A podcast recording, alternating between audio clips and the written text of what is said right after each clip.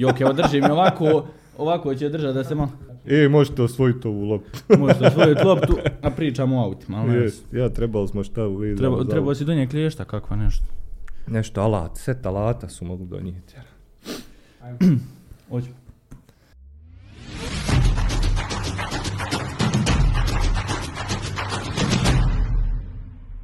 I veliki pozdrav svima ljudi, dobrodošli u novu epizodu Davkasta. U današnjoj epizodi jedan poseban momak, čuo sam da ga ne voli da se zove youtuberom, influencerom, nego što se kaže čaršijskim likom, osoba koja stvarno živi život što se tiče automobila, osoba koja je svaki svoj cilj što se tiče automobila ispunila. Danas s nama u studiju Amer Miralem. Dobar dan Amere i dobrodošli u epizodu Davkasta. Dobar dan, brate moj, hvala što si me pozvao, ovdje vam je drama lijepa. Jel da, izgleda već je na snimku, jel tako? Pa nije, meni ovo baš ono kuzi. Nije, ja što čujem s ljudima ovako kad pričaju, ono kao dođu ovdje i, znaš, vide, pogledaju studio i automatski ono kao, jel mogu ići da ovdje snimati? Misli ljudi, ono pet, to je hala. Pa što ne igramo futbala, jer ja dovoljno dva mikrofona istu. Kad smo kod futbala, kad smo već napomenuo, znači na Instagram profilu Bljeska imate giveaway da osvojite zapravo ovu predivnu Adidasovu loptu koja se koristi na ovom svjetskom prvenstvu. Iako mi danas pričamo o autima i tim fazonima, tu je giveaway, imate u opisu zapravo sve linkove, tako da prijavite se, što da ne, da osvojite. Valja pep. Mi idemo dalje što se tiče toga.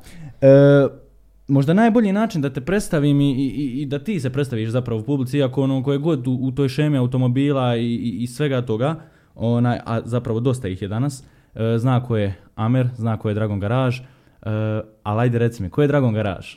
Pa znaš kako, ja sam jedan obični lik iz Mahale koji voli auta, ne da je to više hobi, to se voli životom, i ja sam jednostavno odlučio da upalim kameru i da to pokušam malo i da snimim raj, da vide kako to sve ide, kako se ta ljubav prikazuje na jedan malo drugačiji način, bukvalno neću ja sad pići, ja sam ovo, ja sam nisam, sam ja obični lik koji živi auta, voli auta, sve daje u auta, to je moja obsesija, moj hobi, moj život, moje šta god možeš nazvati, to je sve moje, eto, još jednom samo mi je bilo. Na početku je to bilo, aj rekao da ja to snimam, prvenstveno da imam uspomenu. Razumiješ, sutra kad ostarim, kad prestanem snimat, kad dođu djeca, da djeci pokažem šta im je stari radio, čime se bavio, razumiješ, eto da imam taj sadržaj nekada, da ja pogledam šta je to bilo, kako sam izgledao prije, šta ja znam, 20-30 godina, i onda je to prešlo u nešto više, došlo je sad, bukvalno je to postalo, nisam se nadao da će otići toliko daleko, ali drago mi je što ide u tom smjeru, drago mi je što Raja to gleda tako da su se i neki opredijelili kako da, ajde da kažem, upišu škole gdje će završiti te zanate da bi postali mehaničari, električari, pa drugo riješu se nekih poroka i slično da bi sređivali auta. To dvoje može nikako zajedno uzmijeti sam keš, jeftinije kako kažu se drogirat nego auta sređiva, tako kad se opredijeliš za to. A to je istra, to je istra. Pogotovo u današnjem, evo, dobu kako se nalazimo 100%. Ma, mislim, šalim se, normalno to ne treba nikom ni savjetovati, da probavim, da koristi, nego jednostavno to je tako, to jednostavno nekako čudno uđe u vas, u vene, ispuni vas čitave, i ja uvijek kažem dok ne probate to ne možete reći joj, jel to bacanje para, jel ovo, jel jednostavno, nevjerovatno vas ispuni. Gdje se probudila zapravo ljubav prema automobilima? U kojem momentu ti zapravo imaš tolika, mogu slobodno reći, osjećanja prema autoindustriji, prema automobilima, prema tuningu, modificiranju, svemu tome? Znaš kako, na početku, mislim, sva djeca vole autiće, to ja uvijek kažem, meni djevojka govori, nemoj stalno istu priču, ko znaš, curice, barbike, dječaci, autiće, ali to je neka skroz druga stvar, logično da će dječak kupiti autić. Ali jednostavno, opet ja sam malo starija, sam ratna generacija, mi to nismo imali gdje vidjeti. I poslije rata su onda počeli filmovi kao što je Fast and Furious, i onda kad je to došlo na scenu, kad smo mi vidjeli šta oni rade u filmu, kako to izgleda, kako ih modifikuju, kako su ju naprijedili od fabričkog izgleda do tog nekog, i kako su kroz čitav film i do dan danas ovi serijali, dalje se plasira ta familija, da su oni velika familija, što stvarno u suštini ispadne, toliko se poveže s tim prijateljima da ste stalno zajedno šarafate na autu, možete se sigurno zvati tako da ste jedna velika familija. To je krenulo bukvalno od tih filmova, znači kad je prvi film izašao, ja mislim 2000. Te godine, mi smo to, nama se to prvi put pojavilo, mi nismo imali gdje to to da vidimo. To po Sarajevu je bilo možda Golf 2 i Kadett GSI da su se vozali, mi kod djeca uvijek ono viriš, gledaš koliko ide na sat i tad smo mi imali nešto to. Znači samo nam je trebao neki push ko što je taj film bio i onda smo okrenuli, skontali, ovo ćemo se baviti čitav život. Naravno neko se opredio za nešto drugo kasnije, to ako na početku ufatiš ide do kraja života. Kažu da to nije bilo tada toliko zastupljeno.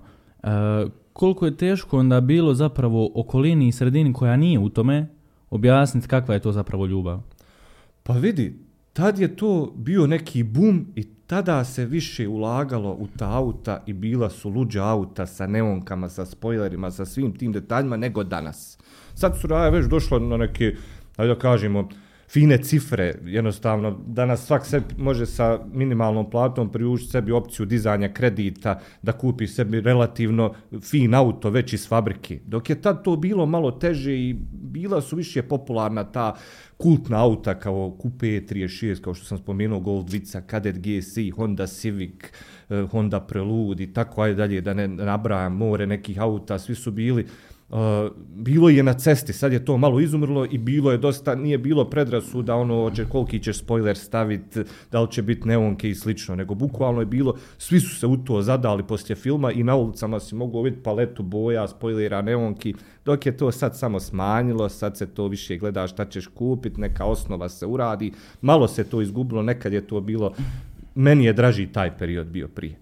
Znači, iako to i danas postoji, nekako, kako si mi rekao, ono, da je tradicija manja, možda da se drži do te tradicije manje nego prije. Pa nije jednostavno tradicija, nego isto kada su izašli iz tog moda ljudi. Jednostavno, eto, kupe neki, draže im je dati malo više para za neki, ajde da kažemo, više luksuzniji, ajde brži auto koji će možda na kraju bolje i prodati. Svi razmišljaju, nisu ni kupili auto, već razmišljaju kako će se njeg riješiti. To previše ljudi razmišljaju. Znači, jednostavno moraš to na ovaj način da te nije briga što ćeš ti izgubiti u pare. U svakom hobiju ćeš izgubiti pare, šta god da radiš. Eto, voliš fudbal, kupćeš dres, šta, nećeš ga sutra prodati, sigurno skuplji, osim ako taj neka se tragedija ne desi, jel, pa da on postane ono hit, znaš, da, na eBayu da uzmeš $10,000. Ali jednostavno to i pecaš, bacaš, mamac ode šta, potroši. Ja kažem, svaki hobi se plaća koji ovaj. Jednostavno ljudi su malo izgubili to. Ne da se auta ne sređuju dan danas, nego su to neke sitnice. Ne idu raje u ekstrem ko što je to nekad bilo. Razumiješ, to je, ajde da kažem, iskreno i ja to sad malo idem na tu varijantu, ajde imam ja i Mitsubishi, a on baš ide u to ekstremno, tablu sam čupo, sjedišta sam sad uzo da stavljam, branici su, drugi farovi, sve, on je baš u tom old school fazonu. Ali raja sad idu na tu varijantu, ma vidi ga, on je već lijep iz fabrike, da ti njega samo malo spusti kakve fele, stavi za tamni, znaš, baci neku multimediju i to je neka osnova da ti budeš drugačiji od drugi, ali nije to onako da je to ono baš srčno. To, kad vidiš nekog da pretjera preko te granice, on voli auta. A ovo ostalo je ono, ili prolazni period ili eto čisto malo da se istakne. Da se pokaže zapravo to. Maja. Znaš šta mi je zanimljiva informacija, bar ovo što imam u društvu malo i tunera i tih ljudi koji su u toj autoindustriji malo jače, svi oni su imali problema prilikom polaganja vozačkog. Ja. Zanima me kakva je priča kod tebe, ali sve normalno prolazilo, jesi li imao tu taj neki nagon, što kažu ljude, ono vodi i razum, životinje nagon, jel te nekad nagon probudio u tim stvarima kad bi trebao polagati i voziti prvi put? Ja, znaš, ako svi mi koji volimo auta smo prije tog polaganja malo i vozali, i onda ti stekneš jednu naviku, a instruktor te uči drugu, i onda je tu malo i sukob mišljenja i zavisi koliko si to savladao. Ja sam imao ko mlad gluposti, ja sam se s jednim autom davno, jedan stari Peugeot koji sam zabio u džamiju, razumiješ me, to je bio hit. Još uvijek ima jedna panca na tom zidiću, razumiješ, ali ono, ajde, šuti, nemoj to, znaš, dalje, bilo je malo na početku, znaš, ono, mislim, mi smo djeca bili, smo profesionalni vozači, normalno da moraš instruktora slušati, da će ti on objasniti osnove, ali najviše što ti možeš da naučiš je sam kad sjedneš za volan i kreneš da voziš. To on što te nauči, opet kažem, to je ono što on mora da te nauči. A sada savladaš neke situacije u kojima ćeš se naći tokom vožnje, to je neka druga priča. Jel peglaju danas puno instruktori, šta misliš? Kad gledaš ovako realnu vožnju i sliku vožnje i kad vidiš ovako, kad dođeš na polaganje vozačkog, vidim da dosta ljudi koji su ono prethodno iskustvu što se tiče vožnje i svega, dođu na vozački, na ono bukvalno vožnju, padnu. Na glupostima zapravo. Evo to ti mogu ja, zato što je djevojka položila testove prije 3 dana i u ponedjeljak joj je prva vožnja. Pa ću ja da idem malo s njom da vidim kako to funkcioniše, ali vidim da im je teže nego što je nama bilo. Recimo, oni imaju ono da uče testove pa polažu. Nama je dali knjigu i kažu sretno. Znači, ono malo su i razmazli, potom pitaju isto prva pomoć je nama bila preslušaj, jes naučio to, jes aj pokaži, gas. Oni imaju ispit. Da. Onda imaju, ne znam, više časova, ovako malo su to pooštrili, hajde da kažem, ali sad su moderni auta, razumiješ, sad recimo, ja sam pao kad sam polagao prvi put, zato što sam se našao na brdu, auto je bio pun ljudi, ja imao Fiat Punta prvu generaciju, on jadan nizbrdo se patija, kamoli uzbrdo, i meni se auto ugasio, razumiješ, i obori me. Međutim, današnja auta imaju onaj hill hold, razumiješ, sam te auto pridrži uzbrdu, nema potrebe ti da se brineš oko toga. Mislim da im je malo lakše što su moderni auta, što smo mi na krntijama učili. Eto, to je jedino. Ovo ostalo u detalj vidjet ćemo. Baš što vidim da je možda loša strana svega toga je to da djeca previše sjedaju za volan, a neiskusna su, i onda dolazi do raznih nezgoda i nažalost i prometnih nesreća i problema i svega toga. A ti si uveliku u toj industriji, ono, imaš raznoliku publiku od djece do srednje, do starih ljudi. Da. Kako je gledište tvoje po pitanju toga, ono? Pa znaš kako, ono, dešavalo mi se da kažu, eto mi malo vozili prije vozačkog, ja im kažem nemojte to raditi, prvo znači možete dobiti zabranu, to je prvo vama, aj dobro, mislim na prvom mjestu je normalno možete ubiti nekog, ali nećemo sad tu negativu, ja njima uvijek kažem nećemo i prepadat na taj način, nego kažem zamisli ufatite policija, dobiješ kaznu 2 godine zabrane, treba čekati onda do 20. I onda se oni tu malo trznu, što je logično. I ne treba to da rade, znači niti mogu, niti imaju osiguranje, ništa, znači samo će veći haos napraviti, a nema potrebe. Imaju karting, mogu da voze karting, imaju mjesta gdje mogu malo da uče, možda i s roditeljima, uz neko dopuštenje i slično. Znači ima alternativa dok ne dođe do tog doba. Nisu bez ljudi stavili 18, jer ti nisi u glavi ko mlađi još spreman za to da izađeš na cestu, i ja 100% sam za to da ne trebaju to da radi. Viđuo sam svašta je bilo, znači krađa auta i to od roditelja, pa se pozabijaju, izudaraju, to je suludo, ne trebaju to da... Ako voli auta, prvo neće razbiti taj auto koji je možda neko uzeo iz ljubavi, koja je to, zamisli, ja dam sad nekom svoje auto za koje sam krv dao, on ga zabije. Imam 4 dana nekome. Pa to, onako mu instant bubrege povadi, ono, filmski, razumiješ, mislim, glupo je uopšte, ono, komentar sa to, ali normalno, to ljudi, to čudi. Mislim da su tu najviše roditelj kriv, znači to se odmah treba naučiti, šta god, u auto ne sjedaš za volan dok ne položiš i tačka. Misliš da više ta, kako ću reći, dobna ograničenja uopće imaju više i smisla, jer evo, rekao si malo prije, ono, kao nije bez veze stavljeno 18 godina, ali evo iz dana i dan, evo, pričam općenito za BiH jer smo oboje ovdje iz ona iste države, svaki dan vidimo nesreću, mladi ginu, mladi prave prometne nesreće, maloljetni, punoljetni, u tom nekom rangu, ono, mislim da su ljudi, odnosno djeca, tinejdžeri, dali možda previše sebi ono značaja da mogu svašta da rade na cesti. Pa jesu, i zato ti kažem ta dob treba da sazriješ malo, da te ne može neko nafura, da te ja ne mogu reći a ti ne smiješ uzeti od starog auto, znaš, ovo ono. Mladi su podložni tome, razumiješ, ti ne možeš sve šta hoćeš, nafuraš ga začas, onda se dokaže, to je ne razmišlja glavom u tom momentu, dok ti što si stariji, logično da ćeš prvo kliknuti da viš da li je to ispravno, trebam li ja tako, dobro ima fosni, ne može tebi pomoći 50 godina ako si ti fosna u glavi, to je druga neka priča, ali govorim za normalan svijet, eto, od moje sestre i sin je baš nedavno položio i prije toga je pokušao sjeda za volan, ja sam uvijek govorio ne radi to, nema potrebe da voziš, brzo će to doći 18, evo proletlo je ovako, napunio je, položio, sad može legalno da se voza, a ne da se brine, hoće li šta, prvo kažem, ne do Bog, nekom naštet, pa onda razbito doca auto koji je radio da zaradi, da to stekne, da bi on razvalio. Koliko treba biti danas svjestan vozač zapravo? Ma moraš baš, ovo je sad haos, brate. Znaš, nije toliko prije ono perioda da kad kažeš 150 konjskih snaga, kažeš wow, znaš, danas svako auto, najsporiji auto sa 1.0 turbo mašinom, brate, ima 150 konjskih snaga. To su relativno danas brza auta, sve se brže dešava nego što je to bilo. Gust je saobraćaj. Poslije taj period, opet vraćam se na taj period, poslije rata, znači nisi ti vodiš policajca jednom dnevno i ono, bukvalno nismo morao čekati zeleno da prijeđeš pješački, to se pojavi 10 auta u sat vremena. Sad, brate, kad su gužve, to je, znači, moraš uvijek biti svjestan situacije, znaš, i moraš baš na ulici biti ono... Ja nekako imam osjećaj da... Ljudi uopće nisu svjesni neki kad sjednu za volan, ono, znaš koja je to odgovornost zapravo? Pa to tkajem, to fosna u glavi, džaba sjeo u avion, sjeo za 100 da ruča, nožem će se ran tu oko, džaba kažem ti ako si u glavi, Znači, fosna džaba ti je sve. Ne možete popraviti šta god da radiš, pa porezu bi se na ovu kameru ako je fosna. Razumiješ, džaba, ne ja tu popravke. Kad sam pričao s Adrijem, kolegom isto juniorom, na neki način, pričao mi je oko kupovine prvog automobila. Da ste vi specifično po tom pitanju, znači da je to odvajanje sa strane, od rođendana, od slava i tako tih drugih stvari. Kad si kupio prvi auto, šta je to bilo i kako se odvajao novac tada da se kupi prvi auto? Znaš, ako ja sam iskreno bio u toj situaciji da stvarno je bez parca tad bila.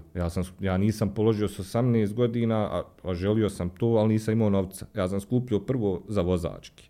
Znači da bi skupio za vozački, to je bio haos, a kamo da razmišljam o tom autu. Onda kad sam na to dvoje nekako ukombinovo, bilo je da mi bilo šta, samo da počne voziti, razumiješ.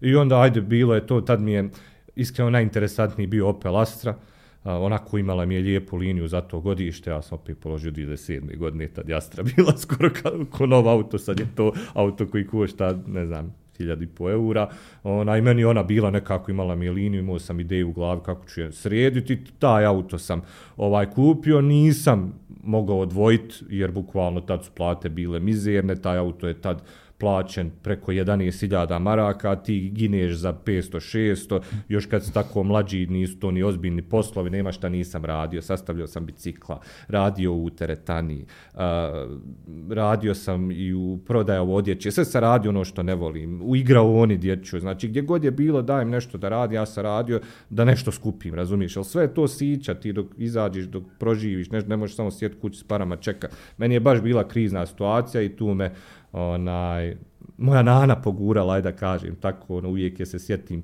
kroz taj auto i uvijek će mi ostati u sjećanju ona i kroz taj auto, razumiješ, bukvalno mi je to velika poveznica i da nije bilo nije, vjerovatno ne bi krenuo s tim auto, vjerovatno bi vozačka skupila prašnu, jer iskreno nisam tad bio u situaciji da kupim auto, jer je sve bilo nekako teško bilo za raditi. Ja nekako ovu godinu, ovo vrijeme u kojem živimo nazivam vrijeme kompleksa nekih, znaš, i ljudi su previše iskompleksirani, s čime rade, šta rade. Volio bi baš od tebe da čujem, jesi imao komplekse kad bi radio tako te sve poslove koje ne voliš da bi došao do onoga što voliš zapravo? No nisam, a mene je briga šta će drugi reći, šta će drugi misliti, ja imam svoje ciljeve, ja sam, ja sam malo stariji, ta sam generacija, da nisam to mogao ostvariti ko mlad, jer me opet spriječila ta situacija da je ne spominjem, ne volim je ni spominjati. Jednostavno, to je najružniji period u nečijem životu kad si tako mlad, da te to, da je takva situacija i jednostavno, sad moram neke stvari da radim što sam možda trebao prije 10 godina i jednostavno želim to da ispunim nekim, kažu, porodca, tamo vamo ti auta. Ne mogu, ostaćem praznina ta, razumiješ, nisam to mogao, kažem ti, patio sam se dugo, nisam iz bogate porodce, znači moji roditelji su normalni ljudi koji su radili ko trgovci u tom prijeratnom periodu, živili su normalno, onda se je to sve srezalo i onda je ljudi su poslije toga kraj s krajem sklapali da bi ostvarili nešto i ja nisam mogao biti razmaženo derište, govoriti, hoću ja to, ja sam razumio situaciju, radio sam do tog da dođe, trudio sam se, tražio sam način da ostvarim to i evo sad, iako sam malo stariji, 35 mi je, ostvario sam ono što sam zamislio, znači kupio sam sebi, taj prvi auto je kupla, kažem, opet nana i poslije toga sam se ja borio, radio, snalazio se i sve ostalo sam ostvario sam kroz život i jednostavno više mi vrijedi to na taj način, zato nemam kompleks. Jesi uopće svjestan dokle si dogurao? Jesi li svjestan da si od momka koji nije imao za vozačke do toga da danas voziš auto od 500 konjskih snaga?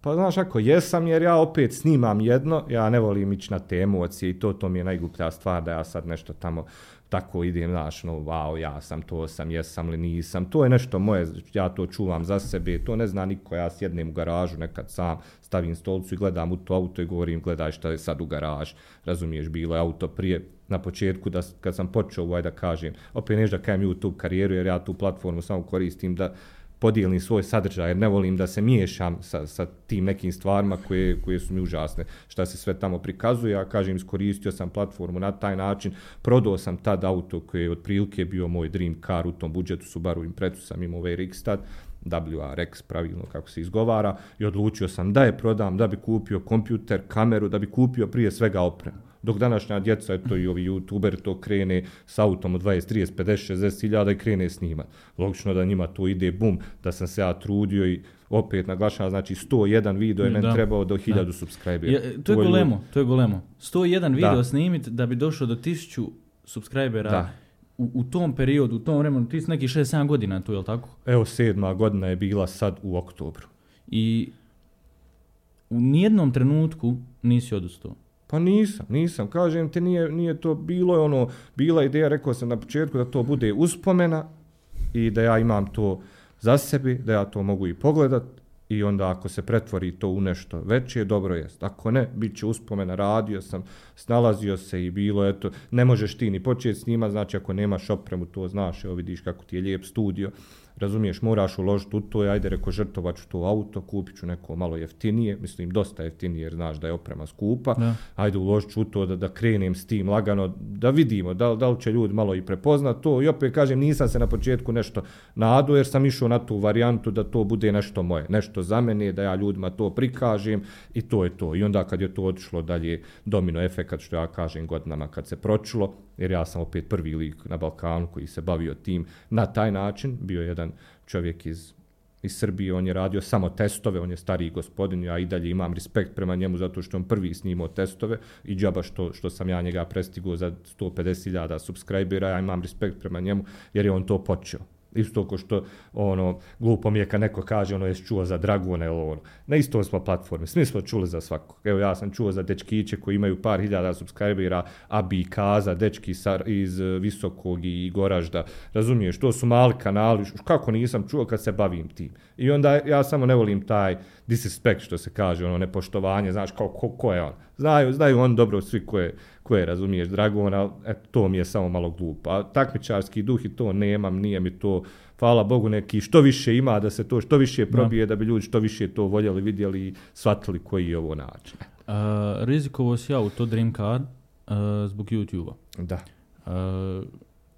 Koliko si bio svjestan šta radiš u tom trenutku? Da bukvalno uzimaš opremu, ostavljaš auto, uzmaš jako, jako jeftinije auto od onoga što imaš, da bi se okrenuo totalno nekom drugom smjeru. I na kraju se to isplati. Da. Pa vidi, kažem ti, opet je to bio taj period da hajde probaću, pa eto, bio sam tad u radnom odnosu, hajde kažem svašta sam radio, bio sam i turistički vodič, onda da ne nabrajam ispao, no, to je more poslova. Ali hajde već se tad situacija malo smirila da eto ono što sam spominjao, može se dići neki kredit, limit, nešto ono, do 5.000 maraka već si mogu kupiti nešto simpatično, zanimljivo, neko auto koje možeš srijediti na neki svoj način. Hajde rekao malo ću tu se žrtvovati, ali opet ću vamo raditi, truditi se, da opet kupim sebi, da priuštim sebi opet nešto na taj sličan fazon, ali u tom momentu sam rekao ajde idemo to i nema ono, nećemo se okretati.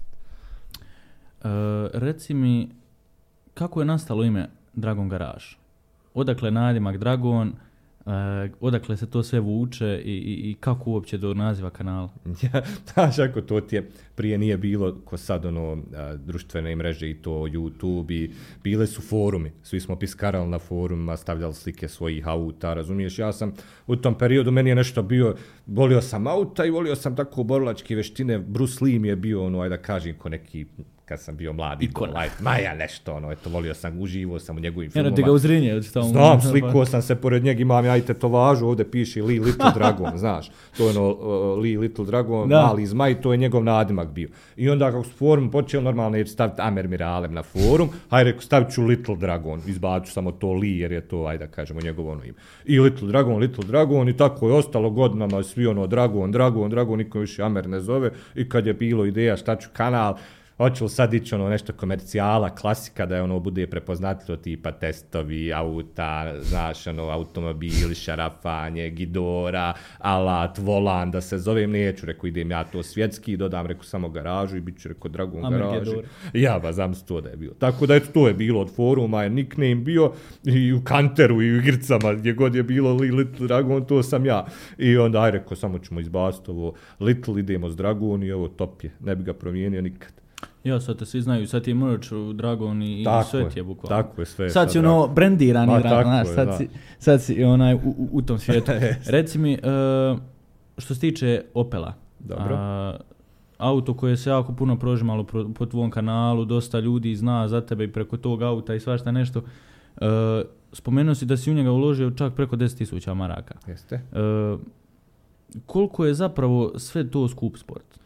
Pa što ti je skuplji auto, skuplji i sređivanje. Eto, jednostavno ta računca. Taj auto je bio modifikovan, znači ja sam promijenio sve. Boju, povario komplet, ukinuo lajsne, stavio bad look, ukinuo masku, skratio mjesto za tablicu, znači to je varenja bilo, se Bog sačuva, znači čovjek je vario 5 dana, samo to, ja sam dolazio šarafom, vario, farbali, branik, prednji, zadnji, pragovi, farovi, štopke, muzika, pleri, konzola, cid, volan, sjedišta, pojasevi, Gewinde, felge, sad mogu nabrati, znači to je nevjerovatno. I znači 10.000, kad skontaš, ajde, stvarno si uradio. A evo, sad je M4 proguto 1700 maraka u 4 stvari. E to ti je. Znači, opet moraš koliko para, toliko muzike, tačnije koliko ti je budžet, opet ne treba ići previše tako ako nemaš za toga. Isto, to ti isto sa održavanjem. Ne možeš voziti auto kao što je M4 koji košta 50.000 eura, ne možeš ga voziti ako nemaš za održavanje. Znači, stajeće ti auto, moraš imati da mijenjaš ulje, moraš uzeti u obzir da može biti neki ozbiljan kvar, tu je sitnica 500 eura, znaš, jednostavno taj auto traži i na tržištu je popularan, skup i odmah su i dijelovi isti. Iako je sklop jednog auspuha, 2 cijevi metalne, recimo za Opela su 100 eura, a za ovog su 1000 eura. Iako ista ta cijev, isti je sadržaj, samo drugačije savijena, zato što je u startu skuplji novi auto, odmah je skuplji tuning za njih. Tako da je najbolje naći neku zlatnu srednju, opet zavisi koliko imaš para. Ja eto imam Mitsubishija, znači njeg sam uradio isto komplet, farovi, branik, sada ne nabrajam, ali jeftinije je bilo, znači zato što je stari auto, ona jeftinije je bilo urati neke stvari na njeg, nego evo što će biti na M4 koji jede pare za doručak. Za svako jutro, brate, samo da ga napojiš. Yes, daj, samo govori daj. Yes, kaj uđi na Google, vidi malo šta za mene, da mi kupiš. Da mi staviš još, da mi dodaš. Što si napisao bio na storiju neki dan, žudi za spuštanjem. Jest, to smo realizovali, dečko koji će, ako Bog da, 17. decembra iz Minhena krenuti za Sarajevo, naručio je opruge, povuče mi ih, pa ćemo i to snimati u grad, normalno, standardno. Eto, gledaj koliko si povedan, znači samo jedan story i sve riješi. Brate, ja sam, vjeruj, znači ja sam nabavio za Subaru Akavez iz Japana, znači u Japanu sam zovnuo ljude jer sam bio u Tokiju 10 dana. Upoznao sam neke ljude gore, nazvao sam dečko je odšao, pokupio mi Kavez, sad će ko kontejner koji je išao iz Japana, tačnije iz Tokija, u Englesku, u Nippon, jednu firmu, i gore sam se sprijateljio sa dečkom koji mi radi strancu i slično, to ovako odgovara na porke. I onda smo se sprijateljili, on je rekao nikakav problem, on dobacio tu, došlo iz Engleske kombi lika koji radi selbe na području Balkana i Engleske, on je sa kombijem prebacio Kavez tu i znači bukvalno na japanskom instrukcije došle tog Kaveza, evo čeka da se ugradi u moj bivši auto koji bi trebao doći, ja se nadam, sljedeći mjesec. Da mi reci, kad sad to ispričaš nekome ko nije u autoindustriji, jel ti kaže da si budala? Gleda u mene i kontaš, tam je ovaj priča, zašto, mora pitat neko. Prebačio ga s drugog kraja svijet. Pa to, mora pitat neko da pita ovaj, fakat dobar ili istina ovo, znaš, neka ljudi misle, ma pusti ovaj petlja, patološki lažo. Braća Grim, a. Ma ja, znaju to, ja ljudi to sve snimam, nema šta, to je crno na bijelo. Jel danas poniženje biti mehaničar? Bože, sad ću. To je najljepši posao koji možeš imati, svojim rukama stvaraš pare. Ne može to nikako biti. Znaš zašto to pitam? Zato što nekako sve ih je više i sve bolje rade, to je realna priča, ali kao gdje god se nešto spomene kao ma ti šta štitiš, bih mehaničar i to ti je to. Kao, a mešini, ako to tako nastavi, to će postati pohvala. Pa kakav to je uopšte glupo, tako iskreno da neko razmišlja u tom smjeru, jer prvo oni imaju ozbiljne pare. Znači, mehaničari ozbiljno zarađuju novac, posebno ako privatno radiš, a i u firmi kad radiš, nema sad mehaničara ispod 1.500 maraka da ti je plata. I to je, znači, uvrijediš čovjeka kako kažeš. Znači, više je meni glupo završiti gimnaziju, ne nastaviti s fakultetom. Ti s gimnazijom ne možeš ništa, to je samo, znači, taj period koji ciljaš dalje da se edukuješ. Možeš biti konobar. A ovo nikad neš biti gladan, sa svakim zanatom, ja to kažem ovdje, kod nas nećeš biti gladan. Električar, mehaničar, sve je to pošten posao, ne kradeš, uprljaš se, očistiš se, središ se ko gospodin, izađeš, ali ti koje pare zaradiš, mnogi neće nikad. Ima primjera, na primjer, po Mostaru, jako puno. Mislim, imam raje more po Mostaru. Jako puno, gdje ljudi čovjek, znači, samo se bavi auto dijelima, preprodaje, čovjek ima 3G klase mu stoji, znaš. Normalno, što, auta će uvijek biti, kao i lakirer, to je najjači posao, auta će se uvijek razvaljivati, udarat, nebitno koje auto, nebitno je li struja, je li ovo, uvijek će branik da se ofarba. Da. Tu su, oni su najveća gospoda, znači, kod njih uvijek sve to ko apoteka, uredno, čisto, znači, farba se, nema tu šta se pričat, ozbiljne pare uzimaju na tome, to je gospodski posao, opet kažem, nije ni mehančar, ti si prljavu, u radnom vremenu ti se operiš, nisi šuga. Razumiješ, mislim, ja ne treba podcjenjivati ni jedan posao i ljude koji čiste ulice, isto ljudi rade, bore se, nije to sad, nije nikom, mislim, ono, kome padne s neba, znaš, ako to da, opet te klase, znaš, on, ko se rodi bogat, nema uopšte on doticaja s tim, razumiješ, isto ne cijene stvari ti ljudi koji se, ajde da kažemo, rodi bogati. Neki, normalno, ako i odgoje roditelj, to je opet do odgoja. Ako i odgojite fino, shvatit će cijenu novca, shvatit će da ste se vi borili da to zaradite, da nije palo s neba, razumiješ, ali ima onih ko... Znaš, eto, no, ja neko.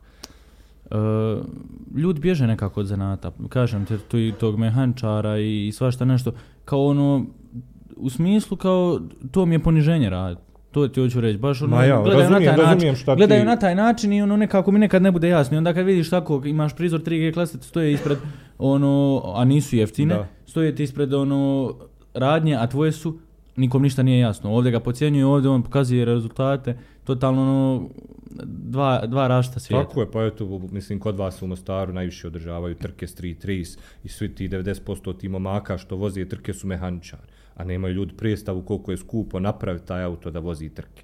Znači, oni ulože po tu G klasu, iako se to ne vidi, iako je to za njih skula koja je puno izlijepljena stikerima sa nekim ogromnim gumama, ljudi nemaju predstavu do 100 auta po 100, 200, 300 hiljada maraka, znaš, i jednostavno, te to komentari, to je, opet kajem 100 ljudi, mislim, glupo je zanati uvijek dobra stvar imat ko hajde da kažemo, početak, pa ti ako hoćeš dalje da se školuješ, idi na fakultet, idi radi, budi direktor naftne platforme, nisam ljubomoran, da Bog da svi imali milione, ali ne treba podcjenjivati ove ljude koji se bore i ko neko voli to na taj način, nekom je životni san da bude mehaničar, da radi oko auta.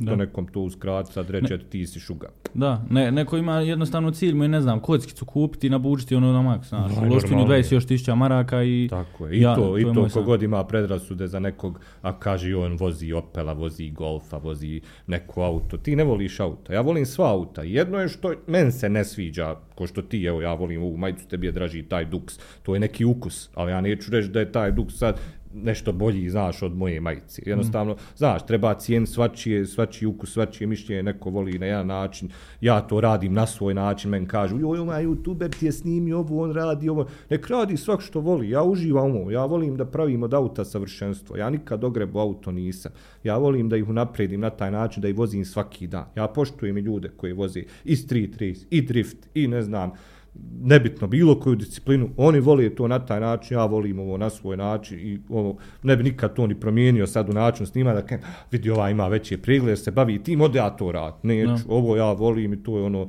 što je meni bitno, ja to sređujem na svoj način, kome se ne sviđa, adio more. To je tako, jednostavno. Pretpostavljam dok su vršnjaci u tim mlađim godinama tvoji izlazili klubovi, ono, svaki vikend, pijanke, te stvari, tvoje društvo imam osjećaj da je to drugačija priča bila, benzinske i te priče. Pa jest, ali najviše volimo putovati. Znaš, obilazimo te evente jer po čitavoj Bosni i Hercegovini šire ljudi organizuju te evente gdje se skupljaju ljudi koji sređuju na taj način auta i onaj mi uživamo da putujemo tako. Stalno smo u Mostaru i noćili smo bezbroj puta, uzmemo tako vikend s bazenom, pa to bude i dernek, zezancija, slikanje s autima, noćna vožnja. Znaš, predivna je to priča, kažem ti, još jednom moraš to osjetiti da vidio. Baš živiš to.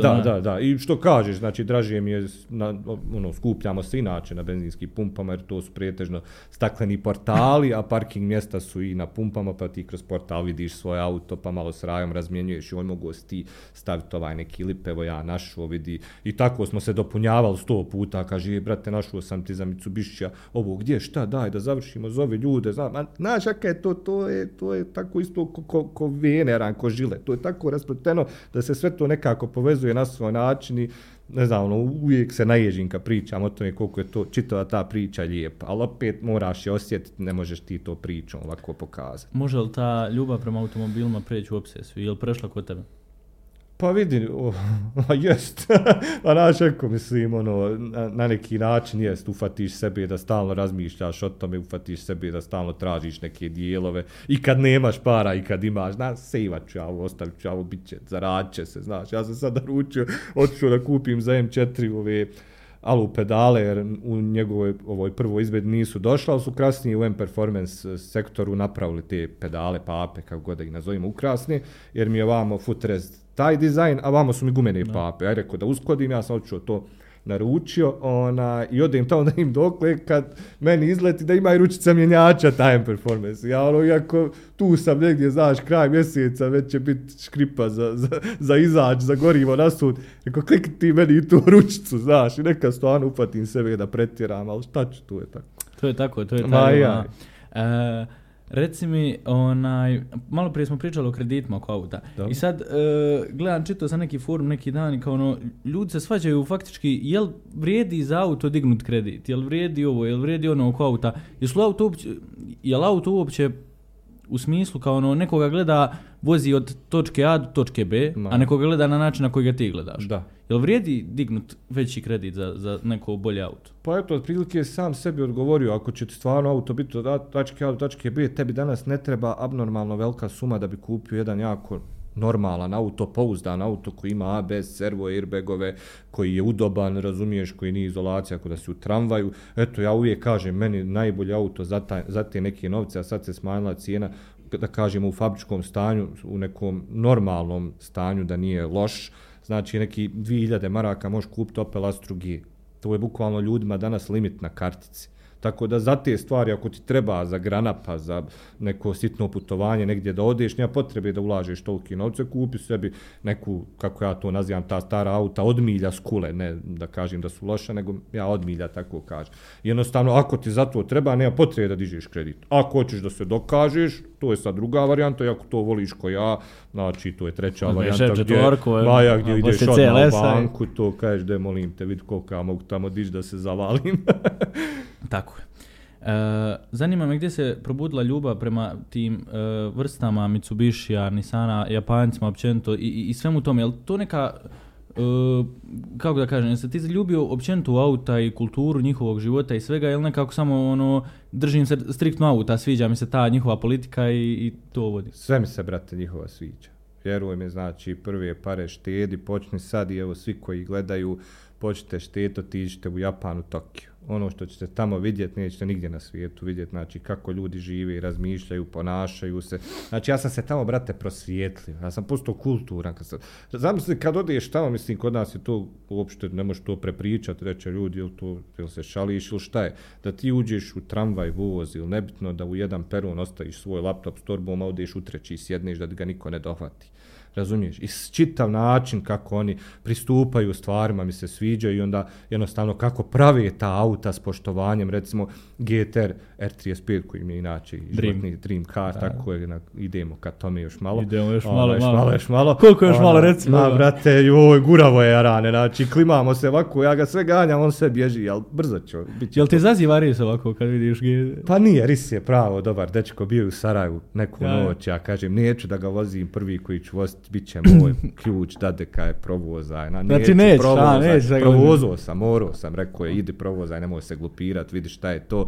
I kad je on došao, ja sam ovako izašao, tresao bi se ruke, znaš, vidi, mi njemu je drago, jer opet i to je dečko koji to voli, nije kupio iz kurtoazije neke, nego je kupio zato što stvarno voli. Eto primjer kako mehančar zarađe. Upravo, on je eto lakirer, čovjek, znači ima kultna dva 300 ZX-a u garažu koji su jako skupa auta u svijetu, kod nas nemaju vrijednost, logično, ima GTR-a, ima M5 Competitiona, znači voli dečko auta. Šta smo pričali? Pričali o Japanu. U Japanu, bravo. I jednostavno čitav taj sklop i oni kad možeš pogledati dokumentarac kad su sastavljali Nissana R35 GTR-a, bukvalno čovjek prije nego što krene da sastavlja taj motor koji je ručni rad, on se nakloni i kaže, iako je njemu 50-60 godina, to je dedo, on kaže, meni je čast što ja sastavljam ovaj auto. I zato što pristupaju tako autima što ih smatraju kao živa bića, ja sam se konektovao s njima na taj način i svidjelo mi se prvo kako izgledaju, moj Mitsubishi je 96. godište, on izgleda ako da je 2007. linija je tako prelijepa, imali su ta kultna auta za kojim sad svi lude, R34 GTR, Toyota Supra, Honde, ona NSX, Mazde, znači imaju auta koja su nevjerovatna i cijenom su došli abnormalno i nije to bez razloga. I čitava ta priča mi se svidjela, zaljubio sam se u taj dio i nema tu šta. Ono što smo gledali u popularnom Tokyo Driftu, koliko je realna priča tamo svega toga što se prikazuje u smislu automobila, tih njihovih skupova, trka, uličnih i svega toga. Najveće razočarenje je bilo što je Tokyo Drift film koji se nije snimao u Tokiju. Znači, snimilo se 2-3 scene i to je to. Sve se snimalo u studiju u Los Angelesu, jer ja sam prije putovanja otišao na net da tražim lokacije gdje se snimao film, da odem, da ja malo bacim koji kadar. I onda kad sam vidio da to ništa nije tamo se dešavalo, bilo mi je žao. A sad, ta priča je puno veća nego na filmu. Znači, ono na filmu je 1%. Ono što ljudi tamo rade i žive, ti ne bi vjerovao. Ja nisam mogao sve tada snimam u momentu, jer meni je ovako glava išla. I morao sam ja nešto očima da vidim, ne samo kroz kameru, da bi zapamtio. Ja danas svoje klipove pogledam, jer nekako mi je nerealno to što sam tamo vidio. Zato kažem, morate svi otići. Znači, bukvalno idemo autoputem u GTR-u R32, idemo jedno 120-130, to je 5 traka u tunelu, ogromni tunel. Brate, samo pored nas, znači, ko utačku prođe Ferrari, Testarossa i stari Porsche 911. Ja kad sam to vidio, ja se šlagirao, brate. Razumiješ, onda se trkali po autoputu, otišli na te njihove lokacije gdje se oni skupljaju, to je auta. Ma ne možeš ti to, ono je nerealno, kakav film, ba film nije ništa, pa to. A prvo šta se dešava u sitne sate, ti drifteri bježe od policije, okreću se po glavnim ulicama, samo sutra kreneš šetat Tokijom, vidiš nake gume, šare, šta je bilo sinoć, Boga pitaj, baš su ludi. Znači to je baš filmska scena, jača. Joj, brate, oni su, baš su ludi. Koliko, kad vidiš zapravo tu njihovu kulturu svega toga oko drifta i općenito automobila i kad pogledaš gdje smo mi smo ništa. Joj, brate, meni je iskočilo jednom bilo da traži u Tokiju u nekom tu pored Tokija kao malo selo, da traži kao da naseli nekim ljudima, kao dobiješ kućicu, poljoprivreda, odmah djevojku na telefon, rekao, piću ambasadu, vidi li istina. Da je bila istina, ja i ona bi se odmah presela. Znači, odmah bi odšao tamo da živi. Bil volio jednog dana presel tamo? Pa mislim, sad je kasno, iskreno, opet kažem, meni je 35, ja sam ovdje gdje sam, držat ću se toga, opet ima to, povezan sam s ovim gradom previše da bi ja sad baš negdje otišao.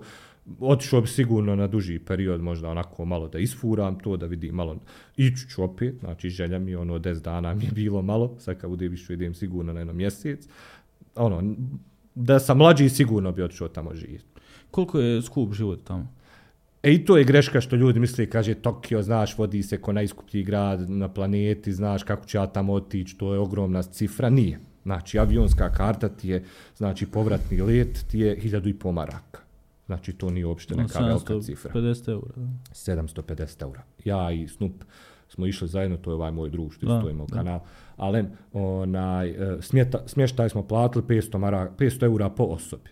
Znači, to je već, za 10 dana, da? Za 10 dana. I, brate, potrošili smo još 500 eura na hranu, ja kupio blov, morao sam dio kup za auto, logično ne mogu otići bez dijela.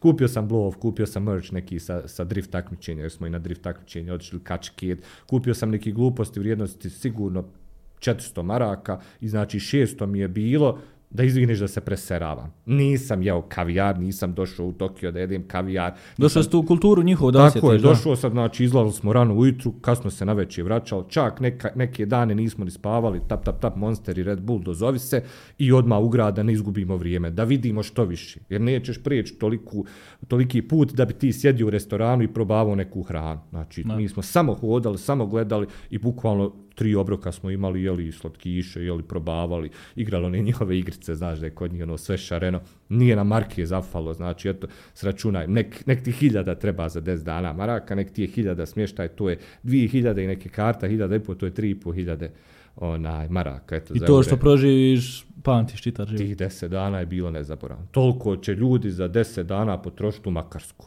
100%. Eto, vidi smještaj, sad ako neš potrošiti, Da, eto to su baš ljudi komentirali, odete na, ne znam, Makarsku rivijeru, odete Split, odete Crna Gora, vi puknete, ljudi moji, 5000 maraka, ovako, samo ovako, tako znači. Ništa nisi vidio. Tako ništa. Je. Mislim, ja idem i dalje u Makarsku, meni je Makarska draga, to je ja ga znam ko Sarajevo, znam svaki ćošak tog, lijepo mi je, lijepo je more.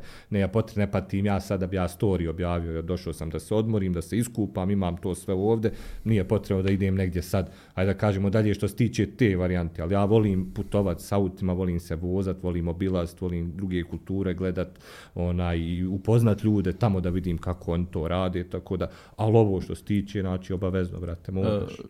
Kako su vas prihvatili te strane drifteri, te ljudi uopćenito u motocvijetu? U Tokiju misliš, ja? Ma oni su, to opet kažem, to je samo poštovanje, samo respekt. Ja znači snimam, ide frajer ulicom, ja snimam kamerom, ide prema meni Nissan GTR 35, koji je tad još bio, znači to je auto 150.000 maraka. Ovdje kad nekog snimaš sa tako skupim auto, kaj, što me snimaš, znaš odmah nije ti, brate, ja snimam ovog, on se nakoni meni u auto kao fala što me snimaš. I svi su oni hi hi hu hu, raja, znaš, džaba koji auto vozi. Došao nam je čovjek M3 imao ovu generaciju ko moju, tad je bila relativno mlada, mislim da je tek izašla, kupio čovjek, odazvao se na poruku, došao po nas, ma ekstra družilo se, odveo nas na te mitinge, upoznao nas sa njegovom rajom, RX 7-icu jedan vozu, jedan RX 8-icu i tako bilo još more neki auta, upoznao nas sa još tom nekom rajom, sa svima sam i dalje u kontaktu, iako smo 2017. išli u Tokio, stvarno su baš su domaćini pravi, bak. Skontaš onda zapravo koliko taj automoto svijet povezuje ljude u smislu nema gdje ne putuješ, znaš, čitav Balkan općenito od ovih eventa do, ne znam, inostranstva, Njemačka, Švedska. Tako je, brate, baš bio sam i u Švedskoj, Haris, dečko jedan, koji drži gore, tačnije on je glavni u Hedinbilu Mercedesu u Švedskoj u Vernemu, on me pozvao gore, rekao imaš pristup u mom salonu, testiraj šta hoćeš, najnovija klasa me dočekala da bude moje daily auto 4 dana i tako, more poziva, bude od ljudi, kupio sam auto u Njemačkoj, ML-a snimao sam, čitav taj proces kako se to kupuje i sad planiram ako Bog da april, maj možda da idem za Ameriku, ako uspijem dobiti vizu, ja se nadam da će mi to proći. I kad sam rekao da dolazim gore, kad 100 poruke počeo ovi naši raji što su po Americi, brate, meni moraš doći, ja ću te voditi ovdje, u koji ćeš grad i to. Tako da svugdje ima raje koja, bukvalno i lako se poveza, čim ti kažeš auta, to je jedan jezik, nema fuli. Onda skontaš koliko ti je YouTube otvorio tih novih vrata. Pa da, i što si malo prije baš govorio za opruge, ja stavim story, kajem raja, treba mi ovo, poruka. Automatski poruka. Da, skupio si na jednom profilu, općenito Instagram i YouTube, skupio si na jednoj društvenoj mreži, općenito toliko ti fanatika u vezi toga svega, da kad ti bilo šta treba samo napišeš i u tom trenutku je stvar riješena. Tako zapravo. Svi se pomažemo, jedno drugima pomažemo, ja pomognem svakom kom je mogu, tako kako komentarom, tako ako mogu neki auto pogleda za njim, neki dio kup, nije mi mrsko, nebitno sada kajem, eto ja to ne moram sa full nešto sad to poznat, ne ja svima izađem u susret, jer volimo to svi na isti način i ja sam nekad bio u toj poziciji da mi je trebala pomoć dok sad ovo vidiš, sad se to raširilo, samo napišeš i idemo dalje. Jesi svjestan koliko veličinu imaš u automoto svijetu? Pa, kažem ti, nisam u tom fazonu da se nešto pušim s tim, pa možda i nisam, ne znam. Kažem ti, ne govorim ja sad, znaju ko sam ja, niti sam imao kad problem, ja uvijek pružim ruku prije nego što neko kaže, Dragone, a kaže, ja sam Amer, znaš, normalno pristupim ljudima, ne veličam sebe nešto u tom smislu, ne znam koliko sam, volio bi da jesam, volio bi da je to tako, da ljudi to prepoznaju, da gledaju moje klipove, da im se sviđa moj rad, a sada kajem, ja sam to, ne znam, Boga, nisam ti u toj varijanti nikako. Je li tajna, pošto mi je Adri otkrio? Da vidim kakav si ti po tom pitanju. Je li tajna da odaš koliko ti košta trenutno vozni park? Pa nije kod mene je velik vozni park. Pa dobro, ali opet, M4 je ozbiljno auto. Pa jest, pa eto, nemam šta kriti, ja to ljudima i prikazujem, razumiješ, M4, zna se koliko košta M4, oko 50.000 eura.